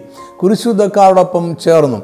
അഞ്ചാമത്തെ കുരിശുദ്ധം മാപ്പാപ്പയുടെ നേതൃത്വത്തിലാണ് നടക്കുന്നതെന്ന് പെലാജിയസ് വാദിച്ചു. അതിനാൽ അദ്ദേഹം ജോ ജോൺ ഓഫ് ബ്രന്നയുടെ അഭിപ്രായങ്ങളെ പലപ്പോഴും തിരസ്കരിക്കുകയും ചെയ്തു. ഇത് കുരിശുദ്ധത്തിന്റെ തോൽവിക്ക് ഇടയാക്കി. ആയിരത്തി ഇരുന്നൂറ്റി പത്തൊമ്പത് ഫെബ്രുവരിയിൽ ഈജിപ്തുകാർ കുരിശുദ്ധക്കാരുമായി ഒരു സമാധാന സന്ധി ചെയ്യുവാൻ തയ്യാറായി. അവർ എരുസലേമിനെയും ക്രിസ്തുവിന്റെ കുരിശിന്റെ ശേഷിപ്പിനെയും തിരികെ കൊടുക്കുവാൻ സമ്മതിച്ചു. ജോൺ സന്ധി ചെയ്യുവാൻ തയ്യാറായെങ്കിലും പെലാജിയസ് യുദ്ധം മുന്നോട്ട് കൊണ്ടുപോകാൻ തീരുമാനിച്ചു. അതിനാൽ അവർ യുദ്ധം തുടർന്നു. അങ്ങനെ ആയിരത്തി ഇരുന്നൂറ്റി പത്തൊമ്പത് നവംബർ അഞ്ചാം തീയതി ഡമേറ്റ പ്രദേശത്തെ അവർ പൂർണമായും കീഴടക്കി. അതിനുശേഷം ഒരു വർഷത്തേക്ക് കുരിശുദ്ധക്കാർക്ക് യാതൊരു മുന്നേറ്റവും ഉണ്ടാക്കുവാൻ കഴിഞ്ഞില്ല. ആയിരത്തി ഇരുന്നൂറ്റി ഇരുപത്തി ഒന്ന് ജൂലൈയിൽ പെലാജിയസ് കെയ്റോയിലേക്ക് പുറപ്പെടുവാൻ സൈന്യത്തോട് ആജ്ഞാപിച്ചു. ആഗസ്റ്റിൽ അവർ മൺസൂറ എന്ന സ്ഥലത്ത് വെച്ച് സലാദിന്റെ അനന്തരവൻ ആയിരുന്ന അൽ മാലിക് അൽ കമാലിനോട് ഏറ്റുമുട്ടി. അവിടെ കുരിശുദ്ധക്കാർ പരാജയപ്പെട്ടു. അവർ പിടിച്ചെടുത്ത ഡെമേറ്റ പ്രദേശത്ത് ഉപേക്ഷിച്ചിട്ട് അവർക്ക് തിരികെ പോകേണ്ടി വന്നു. കുരിശുദ്ധക്കാർക്ക് ഇതൊരു കൈപ്പേറിയ അനുഭവം ആയിരുന്നു. ആറാമത്തെ കുരിശുദ്ധം ആയിരത്തി ഇരുന്നൂറ്റി ഇരുപത്തിയെട്ട് ഇരുപത്തി ഒമ്പത് കാലത്തായിരുന്നു. വിശുദ്ധ റോമൻ സാമ്രാജ്യത്തിന്റെ ചക്രവർത്തിയായിരുന്ന ഫെഡറിക് രണ്ടാമനാണ് ആറാമത്തെ കുരിശുദ്ധം നയിച്ചത്. യുദ്ധങ്ങൾക്ക് നേടുവാൻ കഴിയാതിരുന്നത് നയതന്ത്ര ചർച്ചകൾ നേടിയെടുക്കുന്ന കാഴ്ചയായിരുന്നു ആറാമത്തെ കുരിശുദ്ധത്തിൽ കണ്ടത്. ആയിരത്തി ഇരുന്നൂറ്റി ഇരുപത്തിയേഴിൽ ഈജിപ്തിലെയും സിറിയയിലെയും സുൽത്താനായിരുന്ന അൽ മാലിക് അൽ കാമിൽ അദ്ദേഹത്തിന്റെ പ്രതിനിധികളെ യുദ്ധം ഒഴിവാക്കാനുള്ള ചർച്ചകൾക്കായി ഫെഡറിക്കിന്റെ അടുക്കൽ അയച്ചു. എങ്കിലും ഫെഡറിക് രണ്ടാമൻ ആയിരത്തി ഇരുന്നൂറ്റി ഇരുപത്തി എട്ടിൽ യുദ്ധത്തിനായി പുറപ്പെട്ടു. ജൂലൈ ഇരുപത്തി ഒന്നാം തീയതി ഫെഡറിക്ക് സൈപ്രസിലെത്തി. അവിടെ നിന്നും അദ്ദേഹം ആക്ര എന്ന പ്രദേശത്തേക്ക് പോയി. അവിടെ വെച്ച് അദ്ദേഹം അൽ കാമ്പിലുമായുള്ള സന്ധി സംഭാഷണങ്ങൾ വീണ്ടും ആരംഭിച്ചു. ഫലമായി ആയിരത്തി ഇരുന്നൂറ്റി ഇരുപത്തി ഒമ്പതിൽ കുരിശുദ്ധത്തിന്റെ ചരിത്രത്തിൽ സമാനതയില്ലാത്ത ഒരു സമാധാന സന്ധി അവർക്കിടയിൽ ഉണ്ടായി. എരുസലേമിന്റെയും ബേദലഹേമിന്റെയും മറ്റു ചില പ്രദേശങ്ങളുടെയും നിയന്ത്രണം കുരിശുദ്ധക്കാർക്ക് ലഭിച്ചു. ടെമ്പിൾ മൗണ്ടിൽ ഉണ്ടായിരുന്ന Dome of the Rock Aqsa Mosque എന്നിവ മുസ്ലിം നിയന്ത്രണത്തിൽ തുടർന്നു. അവിടേക്ക് സുഗമമായ മുസ്ലിം തീർത്ഥാടനം അനുവദിക്കപ്പെട്ടു. എരുസലേം പട്ടണത്തിലുള്ള എല്ലാ മുസ്ലിം വിശ്വാസികളും സംരക്ഷിക്കപ്പെടുകയും അവരുടെ സ്വത്തുക്കൾ അവർക്ക് അവകാശമായിരിക്കുകയും ചെയ്യും എന്ന് വ്യവസ്ഥ ചെയ്തു. മുസ്ലിം വിശ്വാസം അനുസരിച്ചുള്ള നിയമങ്ങൾ അവർക്കിടയിൽ നടപ്പാക്കുവാൻ മുസ്ലിം ഉദ്യോഗസ്ഥരും ഉണ്ടായിരിക്കും. എന്നാൽ എരുസലമിലെ പ്രഭുക്കന്മാർ ഫെഡറിക്കിനെ അംഗീകരിച്ചില്ല. അവിടെയുള്ള പുരോഹിതന്മാരും അദ്ദേഹത്തെ പിന്തുണച്ചില്ല. അവരുണ്ടാക്കിയ കലാപങ്ങളുടെ അന്ത്യത്തിൽ എരുസലേമിൽ പ്രഭുക്കന്മാരുടെ ഒരു ഭരണ സംവിധാനം നിലവിൽ വന്നു. ഇത് എരുസലേം രാജ്യത്തിന്റെ പതനത്തിന് കാരണമായി. മുസ്ലിം സാമ്രാജ്യത്വ ശക്തികൾ വളർന്നു വന്നുകൊണ്ടിരുന്നു. ഫെഡറിക്കും അൽ കാമിലും തമ്മിൽ ഉണ്ടാക്കിയ സമാധാന സന്ധി ആയിരത്തി ഇരുന്നൂറ്റി മുപ്പത്തി ഒമ്പതിൽ അവസാനിച്ചു. അതിനുശേഷം ശക്തമായ പ്രതിരോധങ്ങളില്ലാത്ത എരുസലേമിനെ മുസ്ലിം സാമ്രാജ്യത്തിന് വീണ്ടും പിടിച്ചെടുക്കുവാൻ കഴിഞ്ഞു. ഏഴാമത്തെ കുരിശുദ്ധം ആയിരത്തി ഇരുന്നൂറ്റി നാൽപ്പത്തി എട്ട് മുതൽ ആയിരത്തി ഇരുന്നൂറ്റി അമ്പത്തി നാല് വരെയായിരുന്നു. ആയിരത്തി ഇരുന്നൂറ്റി നാൽപ്പത്തി അഞ്ചിൽ ഇന്നസെന്റ് നാലാമൻ മാപ്പാപ്പ ലയോൺസ് എന്ന സ്ഥലത്ത് ഒരു കൗൺസിൽ വിളിച്ചു ചേർത്തു. ഈ കൗൺസിലിൽ ഫ്രാൻസിലെ ലൂയിസ് ഒമ്പതാമൻ രാജാവ് ഏഴാമതൊരു കുരിശുദ്ധത്തിന് തയ്യാറാണ് എന്ന് പ്രഖ്യാപിച്ചു. ഇതിനെ മാപ്പാപ്പ പിന്താങ്ങി തുടർന്നുള്ള മൂന്ന് വർഷങ്ങൾ ലൂയിസ് യുദ്ധസന്നാഹങ്ങൾ നടത്തി ആയിരത്തി ഇരുന്നൂറ്റി നാൽപ്പത്തെട്ട് ഓഗസ്റ്റ് മാസത്തിൽ അദ്ദേഹം യുദ്ധത്തിനായി പുറപ്പെട്ടു. ലൂയിസിന്റെ സൈന്യം സെപ്റ്റംബറിൽ സൈപ്രസിലെത്തി. ഈജിപ്തിനെ ആക്രമിക്കുവാൻ അദ്ദേഹം തീരുമാനിച്ചു. ആയിരത്തി ഇരുന്നൂറ്റി നാൽപ്പത്തി ഒമ്പത് മെയ് മാസത്തിൽ അവർ ഈജിപ്തിലേക്ക് പുറപ്പെട്ടു. ജൂണിൽ ഡമേറ്റ പ്രദേശത്തെ വീണ്ടും കുരിശുദ്ധക്കാർ കൈവശമാക്കി. മറ്റു ചില പട്ടണങ്ങൾ കൂടി അവർ പിടിച്ചെടുത്തു. എന്നാൽ പിന്നീടുണ്ടായ യുദ്ധം പരാജയപ്പെട്ടു. മുസ്ലിം സൈന്യം ലൂയിസിനെയും പടയാളികളെയും തടവുകാരായി പിടിച്ചു. സാധാരണക്കാരായ പടയാളികളെ മുസ്ലിം സൈന്യം കൊന്നു. രാജാവിനെയും പ്രഭുക്കന്മാരെയും മോചനദ്രവ്യത്തിനായി ജീവനോടെ സൂക്ഷിച്ചു. ആയിരത്തി ഇരുന്നൂറ്റി അമ്പത് മെയ് മാസം ആറാം തീയതി ലൂയിസ് രാജാവും പ്രഭുക്കന്മാരും സ്വതന്ത്രരായി കുരിശുദ്ധക്കാർ അവർ പിടിച്ചെടുത്ത ഡമേറ്റ പ്രദേശത്തെ ഈജിപ്തുകാർക്ക് തിരികെ കൊടുത്ത് അവർ തിരികെ പോയി.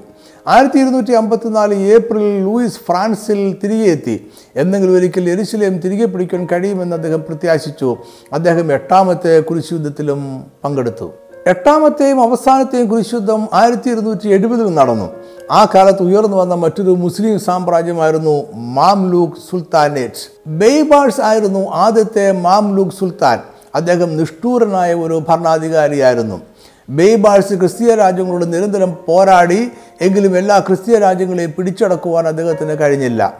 എന്നാൽ ക്രിസ്തീയ രാജ്യങ്ങളുടെ എണ്ണം കുറയ്ക്കുവാനും ബലഹീനമാക്കുവാനും അദ്ദേഹത്തിന് കഴിഞ്ഞു. അദ്ദേഹം ആക്രമിച്ച് കീഴടക്കിയ ക്രിസ്തീയ രാജ്യങ്ങളെ സാധാരണക്കാരെ ക്രിസ്ത്യാനികളെ മുഴുവൻ മുസ്ലിം സൈന്യം കൊന്നൊടുക്കി. ആയിരത്തി ഇരുന്നൂറ്റി അറുപത്തിയഞ്ചിൽ സിസേറിയ ഹൈഫ അർസുഫ് എന്നീ സ്ഥലങ്ങൾ അദ്ദേഹം പിടിച്ചെടുത്തു. അടുത്ത വർഷം ഗലീലി സിസിലിയൻ അർമേനിയ എന്നീ സ്ഥലങ്ങളെയും പിടിച്ചെടുത്തു. ആയിരത്തി ഇരുന്നൂറ്റി അറുപത്തി എട്ടിൽ അന്ത്യോക്കിയ കീഴടക്കുകയും അവിടെയുണ്ടായിരുന്ന ക്രിസ്തീയ വിശ്വാസികളെ എല്ലാം കൊല്ലുകയും ചെയ്തു. ആയിരത്തി ഇരുന്നൂറ്റി എഴുപത്തിയേഴിൽ ബെയ്ബാഴ്സ് മരിച്ചു. മുസ്ലിം യുദ്ധ മുന്നേറ്റങ്ങളെ ചെറുക്കുവാൻ കിഴക്കൻ രാജ്യങ്ങളിലെ ക്രിസ്ത്യാനികൾ പടിഞ്ഞാറൻ ക്രിസ്തീയ രാജ്യങ്ങളോട് സഹായം അഭ്യർത്ഥിച്ചു. അങ്ങനെ ഫ്രാൻസിലെ ലൂയിസ് ഒമ്പ ഒൻപതാമൻ രാജാവ് ഒരിക്കൽ കൂടെ യുദ്ധത്തിന് ഒരുങ്ങി. എന്നാൽ അദ്ദേഹം നയിച്ച എട്ടാമത്തെ കുരിശുദ്ധം കിഴക്കൻ രാജ്യങ്ങളിൽ എത്തിയില്ല. അദ്ദേഹത്തിന്റെ സൈന്യം ആദ്യം വടക്കൻ ആഫ്രിക്കയിലെ ടൂണിസിലേക്ക് പോയി. എന്നാൽ ആയിരത്തി ഇരുന്നൂറ്റി എഴുപത് ആഗസ്റ്റ് മാസം ഇരുപത്തിയഞ്ചാം തീയതി ടൂണിസിൽ വെച്ച് ലൂയിസും അദ്ദേഹത്തിന്റെ മകൻ ജോൺ ക്രിസ്റ്റനും രോഗബാധിതരായി മരിച്ചു. അങ്ങനെ എട്ടാമത്തെ കുരിശുദ്ധവും അവസാനിച്ചു. യുദ്ധങ്ങൾ രണ്ടും പരാജയപ്പെട്ടുവെങ്കിലും ലൂയിസ് ഒമ്പതാമൻ രാജാവ് ജനങ്ങളുടെ പ്രിയപ്പെട്ട ഭരണാധികാരിയായിരുന്നു. ക്രിസ്തീയ വിശ്വാസികൾ അന്നും ഇന്നും അദ്ദേഹത്തെ ക്രിസ്തുവിന്റെ ഒരു നിസ്വാർത്ഥ യോദ്ധാവായിട്ട് കാണുന്നു. കുരിശുദ്ധങ്ങൾ എന്ന ആശയം പൂർണമായി അവസാനിക്കുന്നത് പതിനാറാം നൂറ്റാണ്ടിലാണ്. യൂറോപ്പിൽ പൊതുവെ ഉണ്ടായ മാറ്റങ്ങളും സഭയ്ക്കുള്ളിലുണ്ടായ പ്രൊട്ടസ്റ്റന്റ് നവീകരണ മുന്നേറ്റവും അതിന് കാരണമായി. മാർട്ടിൻ ലൂതറിനെ പോലുള്ള നവീകരണ നേതാക്കന്മാർ കുരിശുദ്ധത്തെ തള്ളിപ്പറഞ്ഞു. കുരിശുദ്ധം എന്ന വാക്ക് ഇന്ന് ഒരു ചരിത്ര സംഭവത്തെ മാത്രമല്ല സൂചിപ്പിക്കുന്നത്. ഇന്ന് ഇതൊരു മതപരമായ പദം മാത്രമല്ല. ഈ വാക്കൊരു രൂപകമായി മാറിയിരിക്കുന്നു. സത്യത്തിനും നീതിക്കും വേണ്ടിയുള്ള അടങ്ങാത്ത പോരാട്ടത്തെക്കുറിച്ച് പറയുവാൻ കുരിശുദ്ധം എന്ന വാക്കിന്ന് പൊതുവെ ഉപയോഗിക്കുന്നു. ഇതായിരിക്കാം കുരിശുദ്ധങ്ങളുടെ ഏറ്റവും വലിയ സംഭാവന. കുരിശുദ്ധങ്ങളെക്കുറിച്ചുള്ള ഈ ഹ്രസ്വ വിവരണം ഇവിടെ അവസാനിപ്പിക്കട്ടെ. കുരിശുദ്ധങ്ങളെക്കുറിച്ച് കൂടുതൽ അറിയുവാൻ താല്പര്യമുണ്ടെങ്കിൽ ഈ വിഷയത്തെ ആസ്പദമാക്കി പ്രസിദ്ധീകരിച്ചിരിക്കുന്ന ഈ ബുക്കിന്റെ ഒരു കോപ്പി വാട്സാപ്പിലൂടെ ആവശ്യപ്പെടാം. Phone number nine eight nine double five two four eight five four. Naphtali tri books dot in എന്ന ഈ ബുക്ക് സ്റ്റോറിൽ നിന്നും നേരിട്ടും വാതിൽ ഡോട്ട് ഇൻ എന്ന വെബ്സൈറ്റിൽ ലഭ്യമായിരിക്കുന്ന ലിങ്ക് ഉപയോഗിച്ചും ഈ ബുക്ക് ഡൗൺലോഡ് ചെയ്യാവുന്നതാണ്. ഈ ബുക്ക് സ്റ്റോറിൽ നിന്നും ഇന്ററാക്റ്റീവ് കാറ്റലോഗും ഡൗൺലോഡ് ചെയ്യാവുന്നതാണ്. തിരുവചനത്തിന്റെ ആത്മീയ മർമ്മങ്ങൾ വിവരിക്കുന്ന അനേകം വീഡിയോകളും ഓഡിയോകളും നമ്മുടെ ഓൺലൈൻ ചാനലുകളിൽ ലഭ്യമാണ്. വീഡിയോ കാണുവാൻ Naphtali tribe T V dot com എന്ന ചാനലും ഓഡിയോ കേൾക്കുവാൻ Naphtali tribe radio dot com എന്ന ചാനലും സന്ദർശിക്കുക. ഈ രണ്ട് ചാനലുകളും സബ്സ്ക്രൈബ് ചെയ്യുവാൻ മറക്കരുത്. അത് ഇനിയും പ്രസിദ്ധീകരിക്കുന്ന വീഡിയോ ഓഡിയോ എന്നിവ നഷ്ടപ്പെടാതെ ലഭിക്കുവാൻ സഹായിക്കും. ഇതിന്റെ എല്ലാം വേദപഠന കുറിപ്പുകളും ഓൺലൈനിൽ ലഭ്യമാണ്. ഇംഗ്ലീഷിൽ വായിക്കുവാൻ നഫ്താലി ട്രൈവ് ഡോട്ട് കോം എന്ന വെബ്സൈറ്റും മലയാളത്തിനായി വാതിൽ ഡോട്ട് ഇൻ എന്ന വെബ്സൈറ്റും സന്ദർശിക്കുക. എല്ലാ മാസവും ഒന്നാമത്തെയും മൂന്നാമത്തെയും ശനിയാഴ്ച വൈകിട്ട് അഞ്ച് മണിക്ക് ഏഷ്യൻ ടി വിയിൽ നമ്മുടെ പ്രോഗ്രാമുണ്ട്. ദൈവജനം ഗൗരവമായി പഠിക്കുവാൻ ആഗ്രഹിക്കുന്നവർ ഈ പ്രോഗ്രാമുകൾ മറക്കാതെ കാണുക മറ്റുള്ളവരും കൂടെ പറയുക. ഈ സന്ദേശം കണ്ടനും കേട്ടനും വളരെ നന്ദി. ദൈവം നിങ്ങളെല്ലാവരും സമൃദ്ധമായി അനുഗ്രഹിക്കട്ടെ. ആമേൻ. ആയിരത്തി തൊണ്ണൂറ്റി ആറ് മുതൽ ആയിരത്തി ഇരുന്നൂറ്റി തൊണ്ണൂറ്റി ഒന്ന് വരെ മധ്യപൂർവദേശത്ത് ക്രിസ്തീയ മുസ്ലിം രാജ്യങ്ങൾ തമ്മിലുണ്ടായ യുദ്ധങ്ങളാണ് കുരിശുദ്ധങ്ങൾ എന്നറിയപ്പെടുന്നത്. കുരിശുദ്ധങ്ങൾ പടിഞ്ഞാറൻ ക്രിസ്തീയ സഭയും മുസ്ലിം അധിനിവേശക്കാരും തമ്മിലുണ്ടായതാണ് എരിശിലെയും കിഴക്കൻ ക്രിസ്തീയ രാജ്യങ്ങൾ എന്നിവയെ മുസ്ലിം അധിനിവേശത്തിൽ നിന്നും തിരികെ പിടിക്കുക സംരക്ഷിക്കുക എന്നിവയായിരുന്നു കുരിശുദ്ധങ്ങളുടെ ലക്ഷ്യം. അതിനാൽ എന്താണ് പടിഞ്ഞാറ സഭയെന്നും എന്താണ് കിഴക്കൻ ക്രിസ്തീയ രാജ്യങ്ങളും എന്നുമുള്ള അറിവ് നമുക്കിവിടെ ആവശ്യമാണ്. ക്രിസ്തീയ സഭയുടെ ആദ്യ നൂറ്റാണ്ടിൽ റോമൻ സാമ്രാജ്യം ഏക സാമ്രാജ്യമായിരുന്നു. എ ഡി ഇരുന്നൂറ്റി എൺപത്തി അഞ്ചിൽ ഡയോക്ലീഷ്യൻ ചക്രവർത്തി റോമൻ സാമ്രാജ്യത്തെ രണ്ടായി വിഭജിച്ചു. പടിഞ്ഞാറ് റോമൻ സാമ്രാജ്യം കോൺസ്റ്റാന്റൈൻ ചക്രവർത്തിയുടെയും കിഴക്കൻ റോമൻ സാമ്രാജ്യം ലൈസനസ് ചക്രവർത്തിയുടെയും കീഴിലായി. പിന്നീട് കോൺസ്റ്റന്റൈൻ കിഴക്കൻ റോമിനെ ആക്രമിക്കുകയും റോമൻ സാമ്രാജ്യത്തെ വീണ്ടും ഒന്നാക്കുകയും ചെയ്തു. മുന്നൂറ്റി പതിമൂന്നിൽ കോൺസ്റ്റന്റൈൻ ചക്രവർത്തി ക്രിസ്തു മതത്തെ സാമ്രാജ്യത്തിന്റെ ഔദ്യോഗിക മതമായി പ്രഖ്യാപിച്ചു. പിന്നീട് കോൺസ്റ്റന്റൈൻ ചക്രവർത്തി സാമ്രാജ്യത്തിന്റെ തലസ്ഥാനം പടിഞ്ഞാറൻ റോമിൽ നിന്നും കിഴക്കൻ റോമിലെ ബൈസാന്റിയം എന്ന പട്ടണത്തിലേക്ക് മാറ്റി. റോം ലാറ്റിൻ ഭാഷ സംസാരിക്കുന്ന പ്രദേശമായിരുന്നുവെങ്കിൽ ബൈസാൻഡിയം ഗ്രീക്ക് ഭാഷാ പ്രദേശമായിരുന്നു. അദ്ദേഹം ബൈസാൻഡിയം പട്ടണത്തെ കോൺസ്റ്റാന്റിനോപ്പിൾ എന്ന് പുനർനാമകരണം ചെയ്തു. മുന്നൂറ്റി തൊണ്ണൂറ്റിയഞ്ചിൽ വീണ്ടും സംയുക്ത റോമൻ സാമ്രാജ്യം രണ്ടായി വിഭജിക്കപ്പെട്ടു. പടിഞ്ഞാറൻ സാമ്രാജ്യം വിശുദ്ധ റോമൻ സാമ്രാജ്യം എന്നും കിഴക്കൻ സാമ്രാജ്യം ബൈസാൻഡ്യൻ സാമ്രാജ്യം എന്നും അറിയപ്പെട്ടു. ഇവരുടെ തലസ്ഥാനം റോമും കോൺസ്റ്റാന്റിനോപ്പിളും ആയിരുന്നു. ഇതിനെ തുടർന്നുണ്ടായ ആശയപരവും സാംസ്കാരികവും ഭാഷാപരവുമായ വ്യത്യാസത്താലും അധികാര തർക്കങ്ങളാലും ആയിരത്തി അമ്പത്തി നാലിൽ ക്രിസ്തീയ സഭ രണ്ടായി പിളർന്നു. പടിഞ്ഞാറ് വിഭാഗം റോമിൽ മാർപ്പാപ്പയുടെ കീഴിൽ കത്തോലിക്ക സഭയെന്നും കിഴക്കൻ വിഭാഗം കോൺസ്റ്റാന്റിനോപ്പിളിലെ പാത്രിയാർക്കിസിന് കീഴിൽ ഓർത്തഡോക്സ് സഭയെന്നും അറിയപ്പെട്ടു. ഈ ചരിത്ര പശ്ചാത്തലത്തിലാണ് കുരിശുദ്ധങ്ങൾ നടക്കുന്നത്. കുരിശുദ്ധങ്ങൾ ആരംഭിക്കുന്നത് പതിനൊന്നാം നൂറ്റാണ്ടിലാണ്.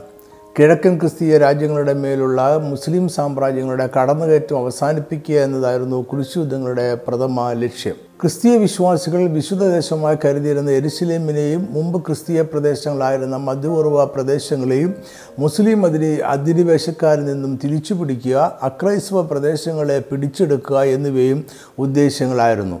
ഇതിനോടൊപ്പം വിഭാഗീയമായി പ്രവർത്തിച്ച ക്രിസ്തീയ പ്രസ്ഥാനങ്ങളോടും ബിരുദോപദേശങ്ങൾ പിന്തുടർന്നിരുന്ന പ്രാദേശിക സഭകളോടും ചെറിയ യുദ്ധങ്ങൾ ഉണ്ടായി. ആയിരത്തി തൊണ്ണൂറ്റി ആറ് മുതൽ ആയിരത്തി ഇരുന്നൂറ്റി തൊണ്ണൂറ്റി ഒന്ന് വരെയുള്ള കാലഘട്ടത്തിൽ എട്ട് പ്രധാനപ്പെട്ട കുരിശു യുദ്ധങ്ങളാണ് നടന്നിട്ടുള്ളത്. അതിൽ പങ്കെടുത്തവർ യുദ്ധങ്ങളെ വിശുദ്ധ യുദ്ധമായും അതിൽ പങ്കെടുക്കുന്നത് പാപപരിഹാരത്തിനുള്ള പ്രായച്ചിത്തമായും കരുതിയിരുന്നു. കുരിശുദ്ധവുമായി ചേർന്ന് ഏറെ പരാമർശിക്കപ്പെടുന്ന ഒരു മുസ്ലിം വംശമാണ് സെൽജൂക്ക് തുർക്കികൾ. മധ്യകിഴക്കൻ പ്രദേശങ്ങളിൽ പത്താം നൂറ്റാണ്ട് മുതൽ തന്നെ സെൽജൂക്ക് തുർക്കികൾ കുടിയേറി പാർത്തിരുന്നു. ഈ ഗോത്രവർഗം പിന്നീട് ഇസ്ലാം മതത്തെ സ്വീകരിക്കുകയും ഇറാനിലേക്ക് കുടിയേറി താമസിക്കുകയും ചെയ്തു. പിന്നീട് അവർ ഒരു ശക്തിയായി മാറുകയും ഇറാൻ ഇറാഖ് അതിനോടനുബന്ധിച്ച കിഴക്കൻ പ്രദേശങ്ങൾ എന്നിവ പിടിച്ചടക്കി ഭരണം സ്ഥാപിക്കുകയും ചെയ്തു. ക്രമേണ ബൈസാന്യ സാമ്രാജ്യത്തിന്റെ പല പ്രദേശങ്ങളും സെൽജൂക്ക് മുസ്ലിം സാമ്രാജ്യം പിടിച്ചെടുത്തു. പതിനൊന്നാം നൂറ്റാണ്ടിന്റെ മധ്യകാലത്ത് സെൽജുഗ് തുർക്കികൾ അബാസിദ് കാലിഫിറ്റിന്റെ കയ്യിൽ നിന്നും ഈജിപ്തിന്റെ ഭരണം കൈവശമാക്കി. അവർ അനാറ്റോളിയ ബൈസാൻഡിയൻ അർമേനിയ എന്നീ പ്രദേശങ്ങളെയും ആക്രമിച്ചു. ആയിരത്തി എഴുപത്തി ഒന്നിൽ അന്ന് ബൈസാൻഡിൻ ചക്രവർത്തിയായിരുന്ന റൊമാനോസ് നാലാമൻ സെൽജൂക്കിന്റെ ആക്രമണത്തെ ചെറുക്കുവാൻ ശ്രമിച്ചുവെങ്കിലും പരാജയപ്പെട്ടു. അദ്ദേഹത്തെ മാൻസിക്കേർട്ട് എന്ന സ്ഥലത്ത് വെച്ച് സെൽജൂക്ക് സൈന്യം തടവിലാക്കി. അങ്ങനെ ഏഷ്യ മൈനർ എന്നറിയപ്പെട്ടിരുന്ന പ്രദേശം മുഴുവൻ തുർക്കികളുടെ അധിനിവേശത്തിന് കീഴിലായി. ആയിരത്തി എൺപത്തി ഒന്നിൽ അലക്സിയസ് കൊംനേനസ് എന്ന ഗ്രീക്ക് ക്രിസ്തീയ സൈന്യാധിപൻ ബൈസാൻഡ്യം സാമ്രാജ്യത്തിന്റെ അധികാരം പിടിച്ചെടുത്തു. ബൈസാൻഡ്യം സാമ്രാജ്യത്തിന്റെ ശേഷിച്ചിരുന്ന പ്രദേശങ്ങളെ അദ്ദേഹം സംരക്ഷിച്ച് കാത്തു. എന്നാൽ സെൽജൂക്ക് അധിനിവേശം തുറന്നുകൊണ്ടേയിരുന്നു ആയിരത്തി എൺപത്തി അഞ്ചിൽ അവർ അന്തോക്കിയയും സിറിയയും പിടിച്ചടക്കി. അന്ന് അന്തോക്കിയ ഒരു ക്രിസ്തീയ പാത്രിയാർക്കീസ് ആയിരുന്നു. അന്ത്യോക്യ നഷ്ടമായത് ബൈസാന്യൻ സാമ്രാജ്യത്തിന്റെ ഏറ്റവും ഒരു തിരിച്ചടിയായിരുന്നു. പതിനൊന്നാം നൂറ്റാണ്ടിന്റെ അവസാനമായപ്പോഴേക്കും അന്നത്തെ ക്രിസ്തീയ രാജ്യങ്ങളുടെ മൂന്നിൽ രണ്ട് പ്രദേശങ്ങൾ മുസ്ലിം അധിനിവേശക്കാർ കീഴടക്കി. ആയിരത്തി എൺപത്തി ഏഴിൽ അന്ന് എരുസലേം ഭരിച്ചിരുന്ന ഫാറ്റിമിഡ് കാലിഫേറ്റ് എന്ന മുസ്ലിം രാജവംശത്തിൽ നിന്നും എരുസലേമിനെ സെൽജൂക്കുകാർ പിടിച്ചെടുത്തു. സിറിയ പലസ്തീൻ എന്നിവിടങ്ങളിൽ സെൽജൂക്ക് സാമ്രാജ്യത്തോടെ ചേർത്തു. അന്റോളിയ നിക്കിയ എന്നീ പ്രദേശങ്ങളും സെൽജൂക്കുകാർക്ക് കീഴടങ്ങി. ക്രമേണ സെൽജൂക്ക് സൈന്യം ബൈസാന്റിം സാമ്രാജ്യത്തിന്റെ തലസ്വാമായ കോൺസ്റ്റാന്റിനോപ്പിളിനെ സമീപത്തെത്തി. സെൽജൂക്ക് സൈന്യം കോൺസ്റ്റാന്റിനോപ്പിളെ ആക്രമിക്കുവാൻ പദ്ധതിയിട്ടു. ഈ അപകടാവസ്ഥയിൽ ആയിരത്തി തൊണ്ണൂറ്റി അഞ്ചിൽ ബൈസാനിയൻ ചക്രവർത്തിയായിരുന്ന അലക്സിയസ് കോംനേനസ് അന്നത്തെ കത്തോലിക്ക സഭയുടെ മാർപ്പാപ്പയായിരുന്ന അർബൻ രണ്ടാമന്റെ അടുക്കൽ സൈനിക സഹായം അഭ്യർത്ഥിച്ചുകൊണ്ട് ദൂതന്മാരെ അയച്ചു. ആയിരത്തി അമ്പത്തി നാലിലെ വലിയ പിളർപ്പിന് ശേഷം പടിഞ്ഞാറൻ ക്രിസ്തീയ സഭയും കിഴക്കൻ സഭയും തമ്മിലുള്ള ബന്ധത്തിൽ സൗഹാർദ്ദപരമായ അന്തരീക്ഷം പതുക്കെ രൂപപ്പെടുകയായിരുന്നു. ഇത് അലക്സിയസിന്റെ അപേക്ഷയോട് മാർപ്പാപ്പ അനുകൂലമായി പ്രതികരിക്കുവാൻ കാരണമായി. സൈന്യത്തെ അയച്ച് ബൈസാന്യ സാമ്രാജ്യത്തെ സഹായിച്ചാൽ ഇരു സഭാവിഭാഗങ്ങൾ തമ്മിലുള്ള തർക്കങ്ങൾ പരിഹരിക്കുവാൻ എളുപ്പമാകുമെന്ന് മാർപ്പാപ്പ പ്രതീക്ഷിച്ചു. ആഗോള ക്രൈസ്തവ സഭയുടെ ഏക അധ്യക്ഷൻ മാർപ്പാപ്പ തന്നെയാണ് എന്ന് തെളിയിക്കുവാനും ഈ അവസരം സഹായിക്കുമെന്നും അദ്ദേഹം കരുതി. എരിശിലേം നഗരത്തെയും യേശുക്രിസ്തുവിന്റെ ശവശരീരം വെച്ചതെന്ന് കരുതപ്പെടുന്ന സ്ഥലവും മറ്റു പുണ്യസ്ഥലങ്ങളും മുസ്ലിം നിയന്ത്രണത്തിലും തിരിച്ചുപിടിക്കുവാനുള്ള നല്ല അവസരമായും അദ്ദേഹം അതിനെ കണ്ടു. ആയിരത്തി തൊണ്ണൂറ്റഞ്ച് നവംബർ മാസം പതിനെട്ടാം തീയതി മാർപ്പാപ്പ തെക്കൻ ഫ്രാൻസിലെ ക്ലെർമോണ്ടിൽ ഒരു കൗൺസിൽ വിളിച്ചു ചേർത്തു. ഈ കൗൺസിലിൽ മുസ്ലിം അധിനിവേശക്കാരോട് യുദ്ധം ചെയ്യുവാനും വിശുദ്ധ ദേശം അവരിൽ നിന്ന് പിടിച്ചെടുക്കുവാനും പടിഞ്ഞാറ് റോമിലെ ക്രിസ്തീയ വിശ്വാസികളെ മാർപ്പാപ്പ ആഹ്വാനം ചെയ്തു. യുദ്ധത്തിൽ പങ്കെടുക്കുന്നത് പാവക്ഷമയ്ക്കും സ്വർഗീയ പ്രവേശനത്തിനുമുള്ള മാർഗമായി മാർപ്പാപ്പ പ്രഖ്യാപിച്ചു. കുരിശുദ്ധത്തിനായി സൈന്യത്തിൽ ചേരുന്ന എല്ലാവരും കുരിശിന്റെ അടയാളം ധരിക്കണമെന്നും തീരുമാനിച്ചു. ഒന്നാമത്തെ കുരിശുദ്ധം നടക്കുന്നത് എ ഡി ആയിരത്തി തൊണ്ണൂറ്റി ആറ് മുതൽ ആയിരത്തി തൊണ്ണൂറ്റി ഒമ്പത് വരെയാണ്. ആയിരത്തി തൊണ്ണൂറ്റി ആറ് ആഗസ്റ്റ് മാസത്തിൽ മാർപ്പാപ്പയുടെ നിർദ്ദേശപ്രകാരം നാല് സൈന്യം എരുശലേമിലേക്ക് പുറപ്പെട്ടു. ആദ്യ സൈന്യം ആയിരത്തി തൊണ്ണൂറ്റി ആറ് ഡിസംബർ ഇരുപത്തി മൂന്നാം തീയതി കോൺസ്റ്റാന്റിനോപ്പിളിൽ എത്തിച്ചേർന്നു. ശേഷം മറ്റുള്ളവരും അവിടെ എത്തി. ആയിരത്തി തൊണ്ണൂറ്റിയേഴ് മെയ് മാസത്തിൽ കുരിശുദ്ധക്കാരും ബൈസാന്റെ സൈന്യവും അനാറ്റോളിയയിലെ സെൽജൂക്ക് വംശരുടെ തലസ്ഥാനമായിരുന്ന നിക്കിയ പട്ടണം ആക്രമിച്ചു. ക്രിസ്തീയ വിശ്വാസികൾക്ക് ഏറെ പ്രധാനപ്പെട്ട ഈ പട്ടണം മുമ്പ് ബൈസാൻഡ്യം സാമ്രാജ്യത്തിലായിരുന്നു. ജൂൺ പത്തൊമ്പതിന് നിക്കിയ പട്ടണം അവർ തിരിച്ചു പിടിച്ചു. അവിടെ നിന്നും കുരിശുവിധക്കാർ ജൂൺ ഇരുപത്തിയാറിന് അന്ത്യോക്കിയയിലേക്ക് പോയി. അന്ത്യോക്കിയയും ബൈസാൻഡ്യം സാമ്രാജ്യത്തിന്റെ പ്രദേശമായിരുന്നു എന്നാൽ ആയിരത്തി എൺപത്തി നാല് മുതൽ അത് മുസ്ലിം നിയന്ത്രണത്തിലായി. യാത്രാമതിയെ ജൂലൈയിൽ ഒന്നാം തീയതി അനാറ്റോളിയയിൽ വെച്ച് തുർക്കികളുമായി കുരിശുയുദ്ധക്കാർ ഏറ്റുമുട്ടി. കുരിശുയുദ്ധക്കാർ തുർക്കികളെ തോൽപ്പിച്ചു. അനാറ്റോളിയ പിടിച്ചെടുത്തു. അന്ത്യോക്കിയെ പിടിച്ചടക്കുവാനുള്ള പോരാട്ടം കഠിനമായിരുന്നു. അതിനാൽ സൈന്യത്തിൽ ചിലർ തിരികെ പോയി. വൈസാനൻ ചക്രവർത്തിയായിരുന്ന അലക്സിയസ് പോലും പിന്തിരിഞ്ഞു. അങ്ങനെ കുരിശുദ്ധക്കാർ അദ്ദേഹത്തോടുള്ള കൂറെ ഉപേക്ഷിച്ചു. ആയിരത്തി തൊണ്ണൂറ്റിയേഴ് ഒക്ടോബർ ഇരുപതാം തീയതി കുരിശുദ്ധക്കാർ അന്ത്യോക്കിയുടെ സമീപത്തെത്തി.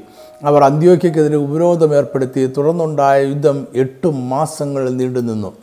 കുരിശുദ്ധക്കാരുടെ നേതാവായിരുന്ന ബൊഹമോണ്ട് സന്ധി സംഭാഷണത്തിന് തയ്യാറായിരുന്നുവെങ്കിലും അന്തോക്കിയയിലെ മുസ്ലിം ഭരണ നേതൃത്വം അതിന് തയ്യാറായില്ല. കഠിനമായ പോരാട്ടങ്ങൾക്കൊടുവിൽ ആയിരത്തി തൊണ്ണൂറ്റിയെട്ട് ജൂൺ മൂന്നാം തീയതി ബൊഹമോണ്ടിന്റെ നേതൃത്വത്തിലുള്ള സൈന്യം പട്ടണത്തിൽ പ്രവേശിക്കുകയും അതിനെ പിടിച്ചെടുക്കുകയും ചെയ്തു. പോരാട്ടത്തിൽ അനേകം മുസ്ലിം വിശ്വാസികൾ കൊല്ലപ്പെട്ടു. കൂട്ടത്തിൽ ക്രിസ്തീയ വിശ്വാസികളും കൊല്ലപ്പെട്ടതായി കണക്കാക്കപ്പെടുന്നു. അന്ത്യോക്യയിൽ വീണ്ടും ക്രിസ്തീയ ഭരണം സ്ഥാപിച്ചു. യേശു ക്രിസ്തു ക്രൂശിൽ കിടക്കുമ്പോൾ അവനെ ഒരു റോമൻ പടയാളി ഒരു കുന്തം കൊണ്ട് കുത്തിയതായി സുവിശേഷങ്ങളിൽ രേഖപ്പെടുത്തിയിട്ടുണ്ട്.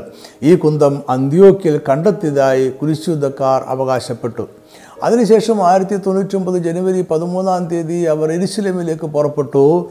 ബൊഹമോണ്ട് എരിശിലമിലേക്ക് പോകാതെ അന്ത്യോക്കിൽ തന്നെ താമസിച്ചു. ഇത് സൈന്യത്തെ ക്ഷയിപ്പിച്ചു. അന്ന് ഈജിപ്ഷ്യൻ ഫാറ്റിമഡ് രാജവംശം എരുസലേമിനെ സെൽജൂക്ക് തുർക്കികളിൽ നിന്നും തിരികെ പിടിച്ചിരുന്നു.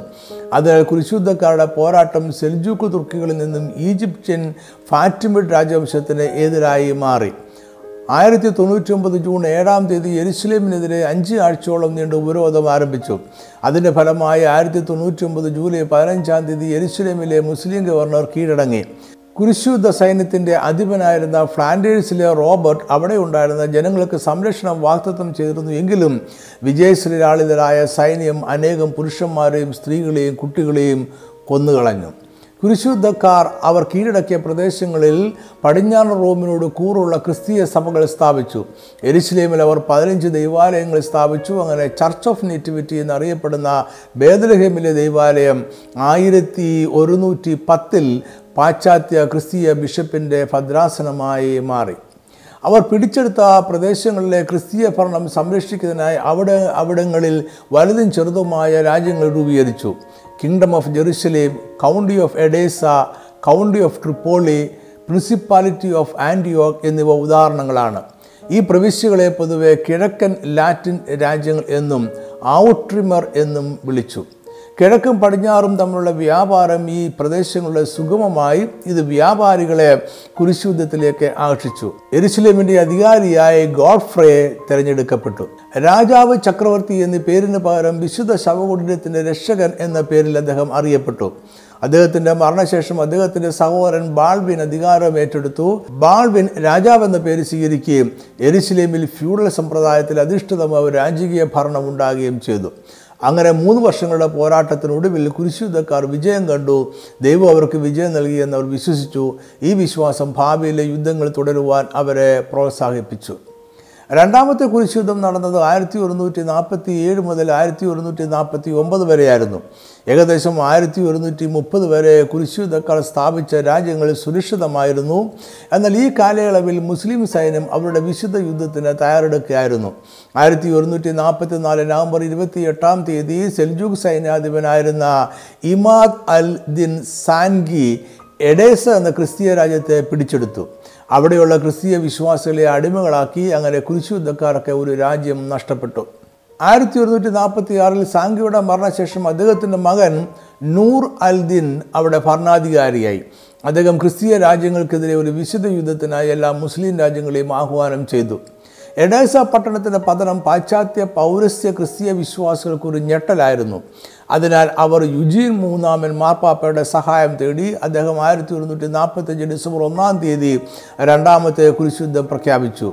ഇവിടെയും കുരിശുദ്ധം ഒരു പുണ്യപ്രവൃത്തിയായും സ്വർഗീയ അനുഗ്രഹങ്ങളുടെ ഉറവിടമായും പ്രഖ്യാപിക്കപ്പെട്ടു. ആയിരത്തി ഒരുന്നൂറ്റി നാൽപ്പത്തിയേഴ് മെയ് മാസത്തിൽ ജർമ്മനിയുടെ ചക്രവർത്തിയായിരുന്ന കോൺറാഡ് ജർമ്മൻ പ്രമുഖന്മാർ പോളണ്ടിലെയും ബൊഹമിയയിലെയും രാജാക്കന്മാർ എന്നിവർ യാത്ര തിരിച്ച് സെപ്റ്റംബറിൽ കോൺസ്റ്റാന്റിനോപ്പിളിലെത്തി. എന്നാൽ അന്നത്തെ ബൈസാലിൻ ചക്രവർത്തിയായിരുന്ന മനുവേൽ കോംനെ നഴ്സിന് രണ്ടാമതൊരു കുരിശുദ്ധത്തോട് താല്പര്യമില്ലായിരുന്നു അദ്ദേഹത്തിന്റെ വിദേശ നയതന്ത്ര ബന്ധങ്ങളെ കുരിശുദ്ധം തകർക്കുമെന്ന് അദ്ദേഹം കരുതി. ബൈസാന്യം ജർമ്മനി വെനീസ് മാർപ്പാപ്പ എന്നിവരുമായി അദ്ദേഹം സൗഹൃദത്തിലായിരുന്നു. ഈ കൂട്ടുകെട്ട് നോർമൻ വംശജരെ എതിർക്കുവാൻ ആവശ്യമായിരുന്നു. അതുപോലെ തുർക്കിയുടെ സുൽത്താനായിരുന്ന റൂം ആയും ആയിരത്തി ഒരുന്നൂറ്റി നാൽപ്പത്തി ആറിൽ അദ്ദേഹം ഒരു സമാധാന സന്ധിയിൽ ഏർപ്പെട്ടിരുന്നു. അതിന് പ്രകാരം തുർക്കികൾ ബൈസാന്യം സാമ്രാജ്യത്തിന്റെ ഏഷ്യയിലുള്ള പ്രവിശ്യകൾ ആക്രമിക്കാതിരുന്നു. എന്നാൽ ഈ സന്ധിയെ പടിഞ്ഞാറൻ ക്രിസ്തീയ വിശ്വാസികൾ കിഴക്കൻ വിശ്വാസികളുടെ വിശ്വാസ ത്യാഗമായിട്ടാണ് കണ്ടത് അതിനാൽ ഇരുവർക്കുമിടയിൽ പരസ്പര വിശ്വാസം നഷ്ടമായി. ഏഷ്യ മൈനർ പ്രദേശത്തിന്റെ തീരപ്രദേശത്തു കൂടി മുന്നോട്ട് പോകുവാൻ കോൺറാഡിന്റെ സൈന്യത്തെ കോംനേനസ് ഉപദേശിച്ചു. എന്നാൽ അത് വകവെക്കാതെ കോൺറാഡ് സൈന്യത്തെ അനാറ്റോളിയയിലേക്ക് നേരിട്ട് നയിച്ചു. ഈ മുന്നേറ്റം വലിയ പരാജയമായി ആയിരത്തി ഒരുന്നൂറ്റി നാൽപ്പത്തി ഏഴിൽ നിക്ക പട്ടണത്തിന്റെ സമീപ പ്രദേശമായിരുന്ന ഡോറിലെയും എന്ന സ്ഥലത്ത് വെച്ച് കോൺറാഡിന്റെ സൈന്യത്തെ തുർക്കി മുസ്ലിം പട കൊന്നൊടുക്കി.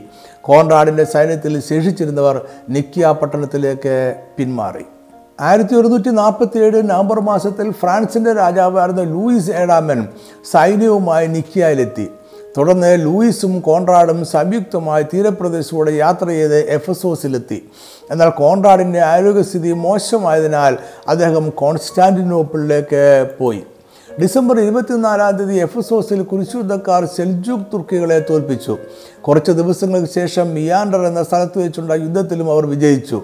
എന്നാൽ ആയിരത്തി ഒരുന്നൂറ്റി നാൽപ്പത്തെട്ട് ജനുവരി ആറാം തീയതിയിലെ മൗണ്ട് കാട്ട്മസ് എന്ന സ്ഥലത്ത് വെച്ചുള്ള യുദ്ധത്തിൽ കുരിശുദ്ധക്കാർ പരാജയപ്പെട്ടു. അവർക്ക് വലിയ നഷ്ടമുണ്ടായി. അതിനാൽ അവർ നിരാശരായി അന്ത്യോക്കിയയിലേക്ക് യാത്ര തിരിച്ചു. എഡേസ പട്ടണത്തെ തിരികെ പിടിക്കുക പ്രയാസകരമായ കാര്യമായിരുന്നു. സാങ്കി എന്ന മുസ്ലിം ഭരണാധികാരിയുടെ മകനായിരുന്ന നൂർ അൽദിൻ ആയിരുന്നു അപ്പോൾ അവിടെ ഭരിച്ചിരുന്നത്. അദ്ദേഹം എഡേസ പട്ടണത്തിലെ ക്രിസ്തീയ വിശ്വാസികളെ മുഴുവൻ കൊന്നൊടുക്കിയിരുന്നു. അന്ത്യോക്കയുടെ ഭരണാധികാരിയായിരുന്ന പ്രിൻസ് റെയ്മണ്ട് നൂർ അൽദിന്റെ ഭരണ കേന്ദ്രമായ അലേപ്പോയെ ആക്രമിക്കുവാൻ തയ്യാറായിരുന്നുവെങ്കിലും ലൂയിസ് അതിന് തയ്യാറാകാതെ എരുസലേമിലേക്ക് പോയി. എരുസലേമിൽ ഫ്രാൻസിന്റെ രാജാവ് ലൂയിസും ജർമ്മനിയുടെ ചക്രവർത്തി കോൺട്രാഡും ഫ്രാൻസിലെയും ജർമ്മനിയിലെയും എരുസലേമിലെയും പ്രഭുക്കന്മാരും ചേർന്ന് ഒരു യുദ്ധ പദ്ധതി തയ്യാറാക്കി. എല്ലാവരുടെയും ശേഷിച്ച സൈന്യത്തെ ഒരുമിച്ച് കൂട്ടി അത് ഏകദേശം അമ്പതിനായിരം പേരുണ്ടായിരുന്നു. കുരിശുയുദ്ധത്തിലെ ഏറ്റവും വലിയ സൈന്യമായിരുന്നു അത്. എഡേസ എന്ന പ്രദേശത്തെ തിരികെ പിടിക്കണമെന്ന ഉദ്ദേശത്തോടെ അവർ ആയിരത്തി ഒരുന്നൂറ്റി നാൽപ്പത്തെട്ട് മാർച്ച് പത്തൊമ്പതാം തീയതി അന്ത്യോക്കിയയിലെത്തി എന്നാൽ നിർഭാഗ്യവശാൽ അവരുടെ പദ്ധതികൾക്ക് മാറ്റം വരുത്തി അവർ ദമാസ്കസ് ആക്രമിക്കുവാൻ തീരുമാനിച്ചു. ആയിരത്തി ഒരുന്നൂറ്റി നാൽപ്പത്തെട്ട് ജൂലൈ ഇരുപത്തിനാല് മുതൽ ഇരുപത്തിയെട്ട് വരെ ദമാസ്കസിനെ അഞ്ച് ദിവസങ്ങൾ ഉപരോധിച്ചുവെങ്കിലും അത് വിജയിച്ചില്ല. എരുസലേമിലെ പ്രഭുക്കന്മാർ സൈനിക പിന്തുണ പിൻവലിക്കുകയും ചെയ്തു. ദമാസ്കസിലെ മുസ്ലിം രാജാവായിരുന്ന ഊനൂർ എഡേസോടെ രാജാവായിരുന്ന നൂർ അൽദിന്റെ സഹായം തേടി. നൂർ അൽദിന്റെ സൈന്യം വരുന്നതറിഞ്ഞ കുരിശുദ്ധക്കാർ ജൂലൈ ഇരുപത്തി എട്ടാം തീയതി യുദ്ധത്തിൽ നിന്നും പിന്തിരിഞ്ഞു. കുരിശുദ്ധക്കാർക്ക് അതൊരു നാണം കെട്ട പരാജയം ആയിരുന്നു. മുസ്ലിം ശക്തികൾ സലാദിൻ എന്ന സൈന്യാധിപന്റെ നേതൃത്വത്തിൽ ആയിരത്തി ഒരുന്നൂറ്റി എൺപത്തി ഏഴ് ഒക്ടോബറിൽ എരുസലേമിലെ വീണ്ടും പിടിച്ചെടുത്തു. ആയിരത്തി ഒരുന്നൂറ്റി നാൽപ്പത്തി ഒമ്പതിൽ നൂർ അൽദിൻ അന്ത്യോക്കിയെയും ദമാസ്കസിനെയും അദ്ദേഹത്തിന്റെ സാമ്രാജ്യത്തോട് കൂട്ടിച്ചേർത്തു. ആയിരത്തി ഒരുന്നൂറ്റി അമ്പതോടെ ദമാസ്കസ് എന്ന രാജ്യം ഇല്ലാതെയായി. രണ്ടാമത്തെ കുരിശുദ്ധം വളരെ പ്രതീക്ഷയോടെ ആരംഭിച്ചുവെങ്കിലും പരാജയപ്പെട്ടു. അതിന്റെ വലിയ പരാജയം വലിയ നിരാശ ഉണ്ടാക്കി യൂറോപ്പിന്റെ പാപം കാരണമാണ് യുദ്ധങ്ങൾ പരാജയപ്പെട്ടത് എന്ന് ക്രിസ്തീയ പ്രഭാഷകർ പ്രബോധിപ്പിച്ചു. അതിനാൽ പാപത്തിൽ നിന്നുള്ള ഒരു ശുദ്ധീകരണം ആവശ്യമാണ് എന്ന ചിന്ത വളർന്നു വന്നു. അതേസമയം കുരിശുദ്ധക്കാരുടെ പരാജയം മുസ്ലിം രാജാക്കന്മാരിൽ വലിയ ഉണർവ് ഉണ്ടാക്കി. മൂന്നാമത്തെ കുരിശ് യുദ്ധം നടന്നത് ആയിരത്തി ഒരുന്നൂറ്റി എൺപത്തി ഒമ്പത് മുതൽ ആയിരത്തി ഒരുന്നൂറ്റി തൊണ്ണൂറ്റി രണ്ട് വരെയായിരുന്നു. എരുസലേം രാജ്യത്തിലെ കുരിശുദ്ധക്കാർ പല പ്രാവശ്യം ഈജിപ്തിനെ ആക്രമിക്കുവാൻ ശ്രമിച്ചു. അതിനായി ബൈസാൻഡിൻ സാമ്രാജ്യത്തിന്റെ സഹായം ആവശ്യമാണ് എന്ന തോന്നൽ എരുസലേം രാജാവായിരുന്ന അമാൽറിക്കിന് ഉണ്ടായി. അദ്ദേഹം ആർച്ച് ബിഷപ്പ് വില്യം ഓഫ് ടയറിനെ കോൺസ്റ്റാന്റിനോപ്പിളിലേക്ക് പ്രതിനിധിയായി അയച്ചു. എന്നാൽ ഈ ദൗത്യത്തിന്റെ ഫലം അറിയുന്നതിന് മുമ്പേ ആയിരത്തി ഒരുന്നൂറ്റി അറുപത്തി എട്ടിൽ അമാൽറിക് ഈജിപ്തിലേക്ക് യുദ്ധത്തിന് പോയി യുദ്ധം പരാജയപ്പെട്ടു. നൂറൽദിന്റെ സൈന്യം സൈനാധിപൻ ഷിർഖുവിന്റെയും അദ്ദേഹത്തിന്റെ അനന്തരവൻ സലാദിന്റെയും നേതൃത്വത്തിൽ ആയിരത്തി ഒരുന്നൂറ്റി അറുപത്തി ഒമ്പതിൽ ഈജിപ്തിലെ കൈറോ പട്ടണത്തെ കീഴടക്കി. അതേ വർഷം മെയ് മാസത്തിൽ ഷിർഖു മരിച്ചപ്പോൾ അദ്ദേഹത്തിന്റെ അനന്തരവൻ സലാദിൻ അധികാരം ഏറ്റെടുത്തു. ആയിരത്തി ഒരുന്നൂറ്റി എഴുപത്തി നാലിൽ അമാൽറിക്കും നൂറൽദിനും മരിച്ചു. ബൈസാൻഡ്യം ചക്രവർത്തിയായിരുന്ന മനുവേൽ കോംനേനസ് ആയിരത്തി ഒരുന്നൂറ്റി എൺപതിൽ മരിച്ചു. മൂന്ന് വർഷങ്ങൾക്ക് ശേഷം മുസ്ലിം ഭരണാധികാരിയായിരുന്ന സലാദിൻ അലേപ്പോ പട്ടണം പിടിച്ചെടുത്തു. എന്നാൽ ആയിരത്തി ഒരുന്നൂറ്റി എൺപത്തി അഞ്ചിൽ താൽക്കാല യുദ്ധവിരമ വിരാമം പ്രഖ്യാപിച്ച് അദ്ദേഹം ഈജിപ്തിലേക്ക് തിരികെ പോയി. എരുസലേം രാജ്യത്തിൽ അമാൽഡിക്കിന് ശേഷം ഭരണത്തിൽ അസ്ഥിരതയുണ്ടായി. ഇത് ആഭ്യന്തര കലാപത്തിലേക്ക് നയിച്ചു. കലാപത്തിനിടെ മുസ്ലിം യാത്രക്കാരുടെ ഒരു കൂട്ടം ആക്രമിക്കപ്പെട്ടു. അതിനാൽ ഈജിപ്തിലെ മുസ്ലിം ഭരണാധികാരിയായിരുന്ന സലാദിൻ എരുസലേം രാജ്യത്തിനെതിരെ വിശുദ്ധ യുദ്ധം പ്രഖ്യാപിച്ചു. ആയിരത്തി ഒരുന്നൂറ്റി എൺപത്തിയേഴ് ജൂലൈ രണ്ടാം തീയതി സലാദിൻ ഒരു ചെറിയ സൈന്യത്തെ ടൈബേരിയസ് പട്ടണം ആക്രമിക്കുവാൻ അയച്ചു. എന്നാൽ ഇതൊരു കെണിയായിരുന്നു. എരുസലേം രാജാവ് സൈന്യത്തെ ടൈബേരിയസിലേക്ക് അയച്ചു. ജൂലൈ നാലാം തീയതി സലാദിന്റെ സൈന്യം അവരെ ആക്രമിച്ചു. അവർ പരാജയപ്പെട്ടു. പടയാളികൾ അനേകർ കൊല്ലപ്പെടുകയോ തടവുകാരായി പിടിക്കപ്പെടുകയോ ചെയ്തു. എരിശിലിമിൽ ഉണ്ടായിരുന്ന യേശുക്രിസ്തുവിന്റെ കുരിശിന്റെ ശേഷിപ്പ് സലാദിൻ ദമാസ്കസിലേക്ക് കൊണ്ടുപോവുകയും അത് അവിടെ അവരുടെ ജയത്തിന്റെ അടയാളമായി തലകീടായി തെരുവുകളിലൂടെ പ്രദർശിപ്പിക്കുകയും ചെയ്തു. ടൈബേരിയസ് പിടിച്ചെടുത്തതിന് ശേഷം സലാദിൻ ആക്ര എന്ന തീരപ്രദേശം കൈവശമാക്കി. ആയിരത്തി ഒരുന്നൂറ്റി എൺപത്തിയേഴ് ഒക്ടോബർ രണ്ടാം തീയതി എരുസലേം നഗരവും സലാദിന് കീഴടങ്ങി. മോചനദ്രവ്യം കൊടുക്കുന്നവരെ പട്ടണം വിട്ടു പോകുവാൻ സലാദിന് അനുവദിച്ചുവെങ്കിലും സാധാരണക്കാർക്ക് അത് നൽകുവാൻ കഴിഞ്ഞില്ല. അവിടെ താമസിച്ചിരുന്നതിൽ അനേകം സിറിയൻ ഗ്രീക്ക് ക്രിസ്ത്യാനികൾ ഉണ്ടായിരുന്നു. അനേകർ അടിമകളായി വിൽക്കപ്പെട്ടു. കുറച്ച് യഹൂദന്മാരെ അവിടെ തുടർന്നും താമസിക്കുവാൻ സലാദിൻ അനുവദിച്ചു. സലാദിന്റെ തുടർന്നുള്ള ആക്രമണത്തിൽ അന്ത്യോക്കിയ ട്രിപ്പോളി സൈപ്രസ് എന്നീ സ്ഥലങ്ങൾ മുസ്ലിം ഭരണത്തിന് കീഴിലായി. ഇതോടെ ആ പട്ടണങ്ങളുടെ പ്രാധാന്യം തന്നെ ഇല്ലാതെയായി. അങ്ങനെ എരുസലേമിൽ ഉണ്ടായിരുന്ന ക്രിസ്തീയ ഭരണം ഇല്ലാതെയായി. എരുസലേമിന്റെ ഈ പതനം മൂന്നാമത്തെ കുരിശുദ്ധത്തിന് കാരണമായി. അർബൻ മൂന്നാമൻ മാപ്പാപ്പ എരുസലേമിന്റെ പതനത്തിൽ ദുഃഖിതനായാണ് മരിച്ചത് എന്ന് ചരിത്രകാരന്മാർ രേഖപ്പെടുത്തുന്നു. അദ്ദേഹത്തിന്റെ പിൻഗാമി ഗ്രഗറി എട്ടാമൻ മാപ്പാപ്പ ആയിരത്തി ഒരുന്നൂറ്റി എൺപത്തിയേഴ് ഒക്ടോബർ ഇരുപത്തി ഒമ്പതാം തീയതി മൂന്നാമതൊരു കുരിശുദ്ധത്തിന് ആഹ്വാനം ചെയ്തു. യുദ്ധത്തിന്റെ വിജയത്തിന് അദ്ദേഹം ഉപവാസവും അനുതാപവും പ്രാർത്ഥനയും പ്രഖ്യാപിച്ചു. മൂന്നാമത്തെ കുരിശുദ്ധത്തെ നയിച്ചിരുന്നത് ജർമ്മൻ രാജാവും റോമൻ ചക്രവർത്തിയുമായിരുന്ന ഫെഡറിക് ബാർബറോസോ ഫ്രാൻസിന്റെ അഗസ്റ്റസ് ആയിരുന്ന ഫിലിപ്പ് രണ്ടാമൻ ഇംഗ്ലണ്ടിലെ റിച്ചാർഡ് ഒന്നാമൻ എന്നിവർ ആയിരുന്നു. യുദ്ധത്തിന്റെ ആരംഭത്തിൽ ഫെഡറിക് ബാർബറോസോ പല സൈനിക മുന്നേറ്റങ്ങളും ഉണ്ടാക്കി സലാദിന്റെ സൈന്യത്തിന് തിരിച്ചടികൾ നൽകി. എന്നാൽ നിർഭാഗ്യവശാൽ ആയിരത്തി ഒരുന്നൂറ്റി തൊണ്ണൂറ് ജൂണിൽ ബാർബറോസോ അനാറ്റോളിയയിൽ വെച്ച് ഒരു നദിയിൽ മുങ്ങി മരിച്ചു. അദ്ദേഹത്തിന്റെ മരണശേഷം അനേകം ജർമ്മൻ റോമൻ പടയാളികൾ തിരികെ പോയി. ആയിരത്തി ഒരുന്നൂറ്റി തൊണ്ണൂറ്റി ഒന്നിൽ ആക്രമണ തീരപ്രദേശവും സൈപ്രസ് അർസുഫ് ജാഫ അസ്കലോൺ എന്നീ പട്ടണങ്ങളും റിച്ചാർഡിന്റെ സൈന്യം കൈവശമാക്കി. ഇവിടെയെല്ലാം ക്രിസ്തീയ ഭരണം സ്ഥാപിച്ചതിന് ശേഷം റിച്ചാർഡ് യെരുസലേമിലേക്ക് പോയി. എന്നാൽ യെരുസലേം പട്ടണം പിടിച്ചെടുക്കുക ദുഷ്കരമായിരിക്കുമെന്നും ഒരിക്കൽ പിടിച്ചെടുക്കാൻ തന്നെയും സലാദിന്റെ സൈന്യം അതിനെ തിരിച്ചു പിടിക്കുവാനുള്ള സാധ്യതയുണ്ട് എന്നും റിച്ചാർഡ് കണക്കുകൂട്ടി. അതിനാൽ പട്ടണത്തിന് ഉപരോധം ഏർപ്പെടുത്താതെ സലാദിനുമായി സന്ധി ചെയ്യുവാൻ തീരുമാനിച്ചു. അങ്ങനെ ആയിരത്തി ഒരുന്നൂറ്റി തൊണ്ണൂറ്റി രണ്ട് സെപ്റ്റംബർ രണ്ടാം തീയതി റിച്ചാർഡും സലാദിനും മൂന്ന് വർഷം കൊണ്ട് നീണ്ടു നിൽക്കുന്ന ഒരു സമാധാന സന്ധി ചെയ്തു. അതിന് പ്രകാരം എരിശിലേം രാജ്യം പുനഃസ്ഥാപിച്ചു. എന്നാൽ അതിൽ എരിശിലേം പട്ടണം ഉൾപ്പെട്ടില്ല. ജാഫ പട്ടണം ക്രിസ്ത്യാനിയുടെ കൈവശമായിരിക്കുവാനും അസ്കലോൺ പട്ടണത്തെ സലാദിന് തിരികെ കൊടുക്കുവാനും ഉടമ്പടിയുണ്ടായി. ക്രിസ്തീയ വിശ്വാസികൾക്ക് എരുസലേമിൽ പ്രവേശിക്കുവാൻ അനുവാദം ഉണ്ടായിരിക്കും യേശുക്രിസ്തുവിന്റെ ക്രൂസിന്റെ ശേഷിപ്പ് തിരികെ നൽകുവാനും തടവുകാരായ ക്രിസ്തീയ വിശ്വാസികളെ മോചിപ്പിക്കുവാനും സലാദിന് സമ്മതിച്ചു. ആക്കർ എന്ന തീരപ്രദേശം റിച്ചാർഡ് കൈവശം വെച്ചു. എന്നാൽ സന്ധിയിലെ വ്യവസ്ഥകളെല്ലാം കൃത്യമായി പാലിക്കപ്പെട്ടില്ല. അങ്ങനെ മൂന്നാമത്തെ കുരിശുദ്ധം അവസാനിച്ചു. എരുസലേം രാജ്യത്തെ പൂർണമായും ക്രിസ്തീയ രാജ്യമായി പുനഃസ്ഥാപിക്കുവാൻ കഴിഞ്ഞില്ല. ഈ പരാജയം ഒഴിച്ചാൽ മൂന്നാമത്തെ കുരിശ് യുദ്ധം വിജയമായിരുന്നു. സലാദിന്റെ മുന്നേറ്റത്തെ തടയുവാൻ ഈ കുരിശ് യുദ്ധത്തിന് കഴിഞ്ഞു. ക്രിസ്ത്യാനികൾക്ക് വീണ്ടും ഈ പ്രദേശങ്ങളിൽ പ്രവേശിക്കുവാൻ കഴിഞ്ഞു. നാലാമത്തെ കുരിശുദ്ധം ആരംഭിക്കുന്നത് ആയിരത്തി ഇരുന്നൂറ്റി രണ്ടിലും അവസാനിക്കുന്നത് ആയിരത്തി ഇരുന്നൂറ്റി നാലിലുമായിരുന്നു നാലാമത്തെ കുരിശുദ്ധം മുതൽ അവസാനത്തെ കുരിശുദ്ധം വരെയുള്ള ചരിത്രം നിറം മങ്ങിയതാണ്. ആയിരത്തി ഒരുന്നൂറ്റി തൊണ്ണൂറ്റി എട്ടിലാണ് നാലാം കുരിശുദ്ധത്തിന് ഇന്നസെന്റ് മൂന്നാമൻ മാർപ്പാപ്പ ആഹ്വാനം നൽകിയത്. ഇതിന് നേതൃത്വം നൽകിയത് പ്രധാനമായും ഫ്രാൻസിലെയും വെനീസിലെയും ഫ്യൂഡൽ പ്രഭുക്കന്മാരായിരുന്നു. നാലാമത്തെ കുരിശുദ്ധത്തിന്റെ പ്രഥമ ലക്ഷ്യം മുസ്ലിം അധികാര കേന്ദ്രമായിരുന്ന ഈജിപ്തിനെ കീഴടക്കുകയായിരുന്നു. എന്നാൽ നിർഭാഗ്യവശാൽ അവർ ഈജിപ്തിനെ ആക്രമിക്കാതെ ക്രിസ്തീയ സാമ്രാജ്യമായിരുന്ന ബൈസാൻഡ്യത്തെ ആക്രമിച്ചു. അന്നത്തെ ഏറ്റവും വലിയ ക്രിസ്തീയ സാമ്രാജ്യം ബൈസാൻഡ്യമായിരുന്നു അതിന്റെ തലസ്ഥാനമായിരുന്ന കോൺസ്റ്റാന്റിനോപ്പിൾ ആയിരുന്നു ഏറ്റവും വലിയ ക്രിസ്തീയ പട്ടണം. എന്നാൽ നാലാമത്തെ കുരിശുദ്ധക്കാർ കോൺസ്റ്റാന്റിനോപ്പിളിനെ ആക്രമിച്ചു. മാർപ്പാപ്പയുടെ അതിമോഹവും വെനീസിലെ പ്രഭുക്കന്മാരുടെ അത്യാഗ്രഹവും അതിന് കാരണമായി പറയപ്പെടുന്നു. ഏകദേശം ഒരു നൂറ്റാണ്ടായി പടിഞ്ഞാറൻ രാജ്യങ്ങൾ ബൈസാൻഡ്യം സാമ്രാജ്യത്തെ സംശയത്തോടെയാണ് വീക്ഷിച്ചിരുന്നത്. കുരിശുദ്ധങ്ങളിൽ ബൈസാൻഡ്യം വഞ്ചനാപരമായി പ്രവർത്തിച്ചുവെന്ന് പടിഞ്ഞാറൻ രാജ്യങ്ങൾക്ക് പരാതി ഉണ്ടായിരുന്നു. ബൈസാൻഡ്യൻ ചക്രവർത്തിക്ക് മുസ്ലിം രാജാക്കന്മാരുമായി സമാധാന സന്ധികൾ ഉണ്ടായിരുന്നു. ഇതെല്ലാം കാരണം ഓരോ കുരിശുദ്ധം കഴിയുമ്പോഴും പടിഞ്ഞാറൻ രാജ്യങ്ങളും ബൈസാൻഡ്യൻ തമ്മിലുള്ള ബന്ധം വളരെ വഷളായിക്കൊണ്ടിരുന്നു. ആയിരത്തി ഇരുന്നൂറ്റി നാല് ഏപ്രിൽ പന്ത്രണ്ടാം തീയതി കുരിശുദ്ധക്കാർ കോൺസ്റ്റാന്റിനോപ്പിളിനെതിരെ യുദ്ധം പ്രഖ്യാപിച്ചു. യുദ്ധത്തിൽ കോൺസ്റ്റാന്റിനോപ്പിൾ പരാജയപ്പെട്ടു. എന്നാൽ ബൈസാൻഡം സാമ്രാജ്യത്തിലെ എല്ലാ പ്രദേശങ്ങളും കുരിശുദ്ധക്കാർക്ക് പിടിച്ചെടുക്കുവാൻ കഴിഞ്ഞില്ല. തുടർന്ന് മൂന്ന് ദിവസങ്ങളോളം പടിഞ്ഞാറ് സൈന്യം കോൺസ്റ്റാന്റിനോപ്പിളിൽ കലാപവും കൊള്ളയും കൊലപാതകങ്ങളും നടത്തി. അനേകം ഓർത്തഡോക്സ് ക്രിസ്ത്യാനികൾ കൊല്ലപ്പെടുകയും പള്ളികൾ തകർക്കപ്പെടുകയും ചെയ്തു. മനോഹരമായിരുന്ന ബൈസാൻഡ്യം പട്ടണത്തെ കുരിശുദ്ധക്കാർ തകർത്തു. ബൈസാൻഡ്യം സാമ്രാജ്യത്തെ വെനീസും ഫ്രഞ്ചുകാരും മറ്റ് കുരിശുദ്ധക്കാരും കൊള്ള ചെയ്തു ബൈസാൻഡ്യത്തിലെ സമ്പത്തും പുരാവസ്തുക്കളും യൂറോപ്പിലേക്ക് കൊണ്ടുപോയി. കിഴക്കൻ ക്രിസ്തീയ സഭയുടെ വിശുദ്ധ ആരാധനാലയങ്ങൾ പോലും തകർക്കപ്പെടുകയോ കൊള്ള ചെയ്യപ്പെടുകയോ ചെയ്തു. അങ്ങനെ കോൺസ്റ്റാന്റിനോപ്പിൾ പട്ടണത്തിലെ എല്ലാ പ്രതാപവും നഷ്ടപ്പെട്ടു.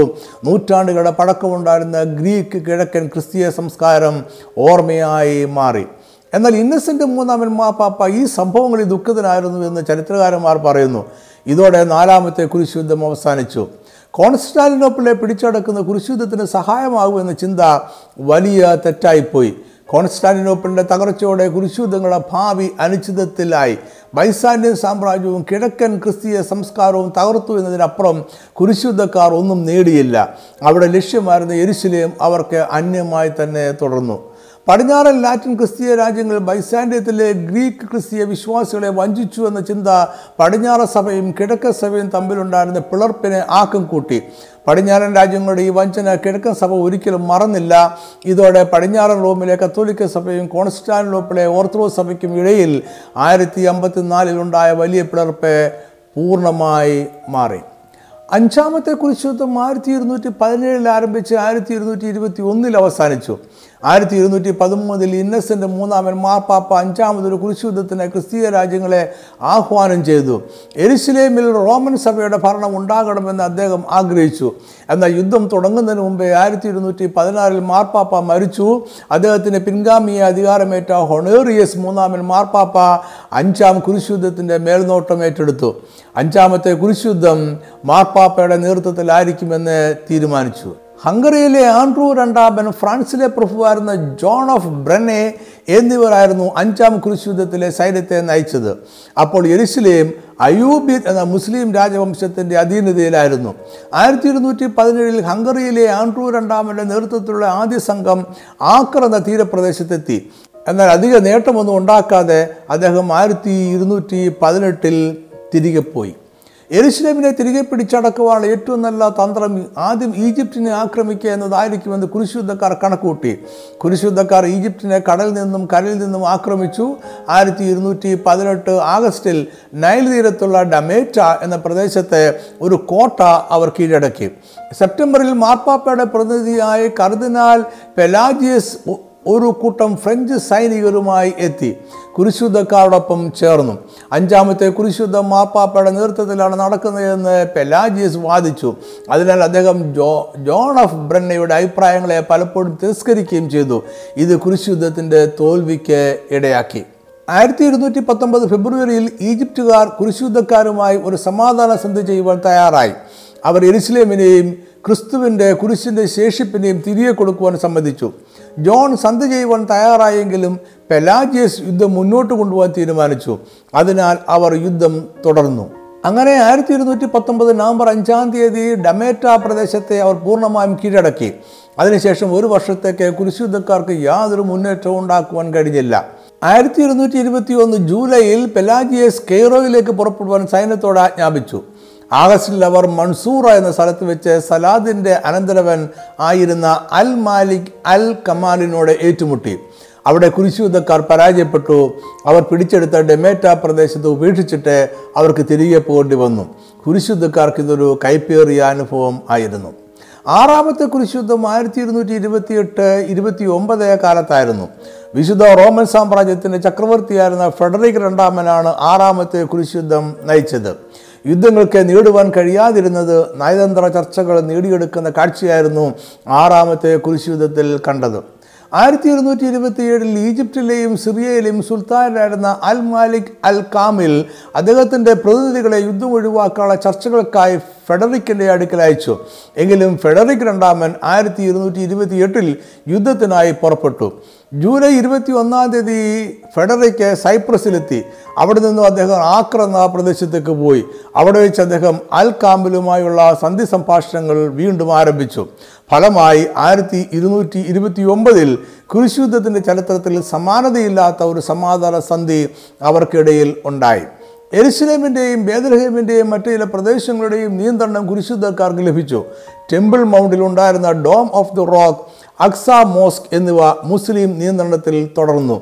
അവിടേക്ക് സുഗമമായ മുസ്ലിം തീർത്ഥാടനം അനുവദിക്കപ്പെട്ടു. എരിശിലേം പട്ടണത്തിലുള്ള എല്ലാ മുസ്ലിം വിശ്വാസികളും സംരക്ഷിക്കപ്പെടുകയും അവരുടെ സ്വത്തുക്കൾ അവർക്ക് അവകാശമായിരിക്കുകയും ചെയ്യും എന്ന് വ്യവസ്ഥ ചെയ്തു. മുസ്ലിം വിശ്വാസം അനുസരിച്ചുള്ള നിയമങ്ങൾ അവർക്കിടെ നടപ്പാക്കുവാൻ മുസ്ലിം ഉദ്യോഗസ്ഥരും ഉണ്ടായിരിക്കും. എന്നാൽ എരിശിലേമിലെ പ്രഭുക്കന്മാർ ഫെഡറിക്കിനെ അംഗീകരിച്ചില്ല. അവിടെയുള്ള പുരോഹിതന്മാരും അദ്ദേഹത്തെ പിന്തുണച്ചില്ല. അവരുണ്ടാക്കിയ കലാപങ്ങളുടെ അന്ത്യത്തിൽ എരുസലേമിൽ പ്രഭുക്കന്മാരുടെ ഒരു ഭരണ സംവിധാനം നിലവിൽ വന്നു. ഇത് എരുസലേം രാജ്യത്തിന്റെ പതനത്തിന് കാരണമായി. മുസ്ലിം സാമ്രാജ്യത്വ ശക്തികൾ വളർന്നു വന്നുകൊണ്ടിരുന്നു. ഫെഡറിക്കും അൽ കാമിലും തമ്മിൽ ഉണ്ടാക്കിയ സമാധാന സന്ധി ആയിരത്തി ഇരുന്നൂറ്റി മുപ്പത്തി ഒമ്പതിൽ അവസാനിച്ചു. അതിനുശേഷം ശക്തമായ പ്രതിരോധങ്ങളില്ലാത്ത എരുസലേമിനെ മുസ്ലിം സാമ്രാജ്യത്തിന് വീണ്ടും പിടിച്ചെടുക്കുവാൻ കഴിഞ്ഞു. ഏഴാമത്തെ കുരിശുദ്ധം ആയിരത്തി ഇരുന്നൂറ്റി നാൽപ്പത്തി എട്ട് മുതൽ ആയിരത്തി ഇരുന്നൂറ്റി അമ്പത്തി നാല് വരെയായിരുന്നു. ആയിരത്തി ഇരുന്നൂറ്റി നാൽപ്പത്തി അഞ്ചിൽ ഇന്നസെന്റ് നാലാമൻ മാപ്പാപ്പ ലയോൺസ് എന്ന സ്ഥലത്ത് ഒരു കൗൺസിൽ വിളിച്ചു ചേർത്തു. ഈ കൗൺസിലിൽ ഫ്രാൻസിലെ ലൂയിസ് ഒമ്പതാമൻ രാജാവ് ഏഴാമതൊരു കുരിശുദ്ധത്തിന് തയ്യാറാണ് എന്ന് പ്രഖ്യാപിച്ചു. ഇതിനെ മാപ്പാപ്പ പിന്താങ്ങി തുടർന്നുള്ള മൂന്ന് വർഷങ്ങൾ ലൂയിസ് യുദ്ധസന്നാഹങ്ങൾ നടത്തി. ആയിരത്തി ഇരുന്നൂറ്റി നാൽപ്പത്തെട്ട് ഓഗസ്റ്റ് മാസത്തിൽ അദ്ദേഹം യുദ്ധത്തിനായി പുറപ്പെട്ടു. ലൂയിസിന്റെ സൈന്യം സെപ്റ്റംബറിൽ സൈപ്രസിലെത്തി ഈജിപ്തിനെ ആക്രമിക്കുവാൻ അദ്ദേഹം തീരുമാനിച്ചു. ആയിരത്തി ഇരുന്നൂറ്റി നാൽപ്പത്തി ഒമ്പത് മെയ് മാസത്തിൽ അവർ ഈജിപ്തിലേക്ക് പുറപ്പെട്ടു. ജൂണിൽ ഡമേറ്റ പ്രദേശത്തെ വീണ്ടും കുരിശുദ്ധക്കാർ കൈവശമാക്കി. മറ്റു ചില പട്ടണങ്ങളെ കൂടി അവർ പിടിച്ചെടുത്തു. എന്നാൽ പിന്നീടുണ്ടായ യുദ്ധം പരാജയപ്പെട്ടു. മുസ്ലിം സൈന്യം ലൂയിസിനെയും പടയാളികളെയും തടവുകാരായി പിടിച്ചു. സാധാരണക്കാരായ പടയാളികളെയും മുസ്ലിം സൈന്യം കൊന്നു. രാജാവിനെയും പ്രഭുക്കന്മാരെയും മോചനദ്രവ്യത്തിനായി ജീവനോടെ സൂക്ഷിച്ചു. ആയിരത്തി ഇരുന്നൂറ്റി അമ്പത് മെയ് മാസം ആറാം തീയതി ലൂയിസ് രാജാവും പ്രഭുക്കന്മാരും സ്വതന്ത്രരായി കുരിശുദ്ധക്കാർ അവർ പിടിച്ചെടുത്ത ഡമേറ്റ പ്രദേശത്തെ ഈജിപ്തുകാർക്ക് തിരികെ കൊടുത്ത് അവർ തിരികെ പോയി. ആയിരത്തി ഇരുന്നൂറ്റി അമ്പത്തിനാല് ഏപ്രിലിൽ ലൂയിസ് ഫ്രാൻസിൽ തിരികെ എത്തി. എന്നെങ്കിലും ഒരിക്കൽ എരിശിലേം തിരികെ പിടിക്കാൻ കഴിയുമെന്ന് അദ്ദേഹം പ്രത്യാശിച്ചു. അദ്ദേഹം എട്ടാമത്തെ കുരിശുദ്ധത്തിലും പങ്കെടുത്തു. എട്ടാമത്തെയും അവസാനത്തെയും കുരിശുദ്ധം ആയിരത്തി ഇരുന്നൂറ്റി എഴുപതിൽ നടന്നു. ആ കാലത്ത് ഉയർന്നു വന്ന മറ്റൊരു മുസ്ലിം സാമ്രാജ്യമായിരുന്നു മാംലൂക്ക് സുൽത്താനേറ്റ്. ബെയ്ബാഴ്സ് ആയിരുന്നു ആദ്യത്തെ മാംലൂക്ക് സുൽത്താൻ. അദ്ദേഹം നിഷ്ഠൂരനായ ഒരു ഭരണാധികാരിയായിരുന്നു. ബെയ്ബാഴ്സ് ക്രിസ്തീയ രാജ്യങ്ങളോട് നിരന്തരം പോരാടി എങ്കിലും എല്ലാ ക്രിസ്തീയ രാജ്യങ്ങളെയും പിടിച്ചടക്കുവാൻ അദ്ദേഹത്തിന് കഴിഞ്ഞില്ല. എന്നാൽ ക്രിസ്തീയ രാജ്യങ്ങളുടെ എണ്ണം കുറയ്ക്കുവാനും ബലഹീനമാക്കുവാനും അദ്ദേഹത്തിന് കഴിഞ്ഞു. അദ്ദേഹം ആക്രമിച്ച് കീഴടക്കിയ ക്രിസ്തീയ രാജ്യങ്ങളെ സാധാരണക്കാരെ ക്രിസ്ത്യാനികളെ മുഴുവൻ മുസ്ലിം സൈന്യം കൊന്നൊടുക്കി. ആയിരത്തി ഇരുന്നൂറ്റി അറുപത്തിയഞ്ചിൽ സിസേറിയ ഹൈഫ അർസുഫ് എന്നീ സ്ഥലങ്ങൾ അദ്ദേഹം പിടിച്ചെടുത്തു. അടുത്ത വർഷം ഗലീലി സിസിലിയൻ അർമേനിയ എന്നീ സ്ഥലങ്ങളെയും പിടിച്ചെടുത്തു. ആയിരത്തി ഇരുന്നൂറ്റി അറുപത്തി എട്ടിൽ അന്ത്യോക്യ കീഴടക്കുകയും അവിടെ ഉണ്ടായിരുന്ന ക്രിസ്തീയ വിശ്വാസികളെ എല്ലാം കൊല്ലുകയും ചെയ്തു. ആയിരത്തി ഇരുന്നൂറ്റി എഴുപത്തിയേഴിൽ ബെയ്ബാഴ്സ് മരിച്ചു. മുസ്ലിം യുദ്ധ മുന്നേറ്റങ്ങളെ ചെറുക്കുവാൻ കിഴക്കൻ രാജ്യങ്ങളിലെ ക്രിസ്ത്യാനികൾ പടിഞ്ഞാറൻ ക്രിസ്തീയ രാജ്യങ്ങളുടെ സഹായം അഭ്യർത്ഥിച്ചു. അങ്ങനെ ഫ്രാൻസിലെ ലൂയിസ് ഒമ്പ ഒൻപതാമൻ രാജാവ് ഒരിക്കൽ കൂടെ യുദ്ധത്തിന് ഒരുങ്ങി. എന്നാൽ അദ്ദേഹം നയിച്ച എട്ടാമത്തെ കുരിശുദ്ധം കിഴക്കൻ രാജ്യങ്ങളിൽ എത്തിയില്ല. അദ്ദേഹത്തിന്റെ സൈന്യം ആദ്യം വടക്കൻ ആഫ്രിക്കയിലെ ടൂണിസിലേക്ക് പോയി. എന്നാൽ ആയിരത്തി ഇരുന്നൂറ്റി എഴുപത് ആഗസ്റ്റ് മാസം ഇരുപത്തിയഞ്ചാം തീയതി ടൂണിസിൽ വെച്ച് ലൂയിസും അദ്ദേഹത്തിന്റെ മകൻ ജോൺ ട്രിസ്റ്റനും രോഗബാധിതരായി മരിച്ചു. അങ്ങനെ എട്ടാമത്തെ കുരിശുദ്ധവും അവസാനിച്ചു. യുദ്ധങ്ങൾ രണ്ടും പരാജയപ്പെട്ടുവെങ്കിലും ലൂയിസ് ഒമ്പതാമൻ രാജാവ് ജനങ്ങളുടെ പ്രിയപ്പെട്ട ഭരണാധികാരിയായിരുന്നു. ക്രിസ്തീയ വിശ്വാസികൾ അന്നും ഇന്നും അദ്ദേഹത്തെ ക്രിസ്തുവിന്റെ ഒരു നിസ്വാർത്ഥ യോദ്ധാവായിട്ട് കാണുന്നു. കുരിശുദ്ധങ്ങൾ എന്ന ആശയം പൂർണമായി അവസാനിക്കുന്നത് പതിനാറാം നൂറ്റാണ്ടിലാണ്. യൂറോപ്പിൽ പൊതുവെ ഉണ്ടായ മാറ്റങ്ങളും സഭയ്ക്കുള്ളിലുണ്ടായ പ്രൊട്ടസ്റ്റന്റ് നവീകരണ മുന്നേറ്റവും അതിന് കാരണമായി. മാർട്ടിൻ ലൂതറിനെ പോലുള്ള നവീകരണ നേതാക്കന്മാർ കുരിശുദ്ധത്തെ തള്ളിപ്പറഞ്ഞു. കുരിശുദ്ധം എന്ന വാക്ക് ഇന്ന് ഒരു ചരിത്ര സംഭവത്തെ മാത്രമല്ല സൂചിപ്പിക്കുന്നത്. ഇന്ന് ഇതൊരു മതപരമായ പദം മാത്രമല്ല. ഈ വാക്കൊരു രൂപകമായി മാറിയിരിക്കുന്നു. സത്യത്തിനും നീതിക്കും വേണ്ടിയുള്ള അടങ്ങാത്ത പോരാട്ടത്തെക്കുറിച്ച് പറയുവാൻ കുരിശുദ്ധം എന്ന വാക്കിന്ന് പൊതുവെ ഉപയോഗിക്കുന്നു.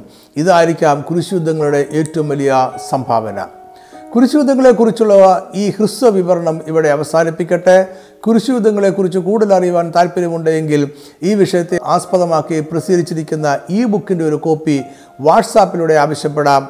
Phone number nine eight nine double five two four eight four.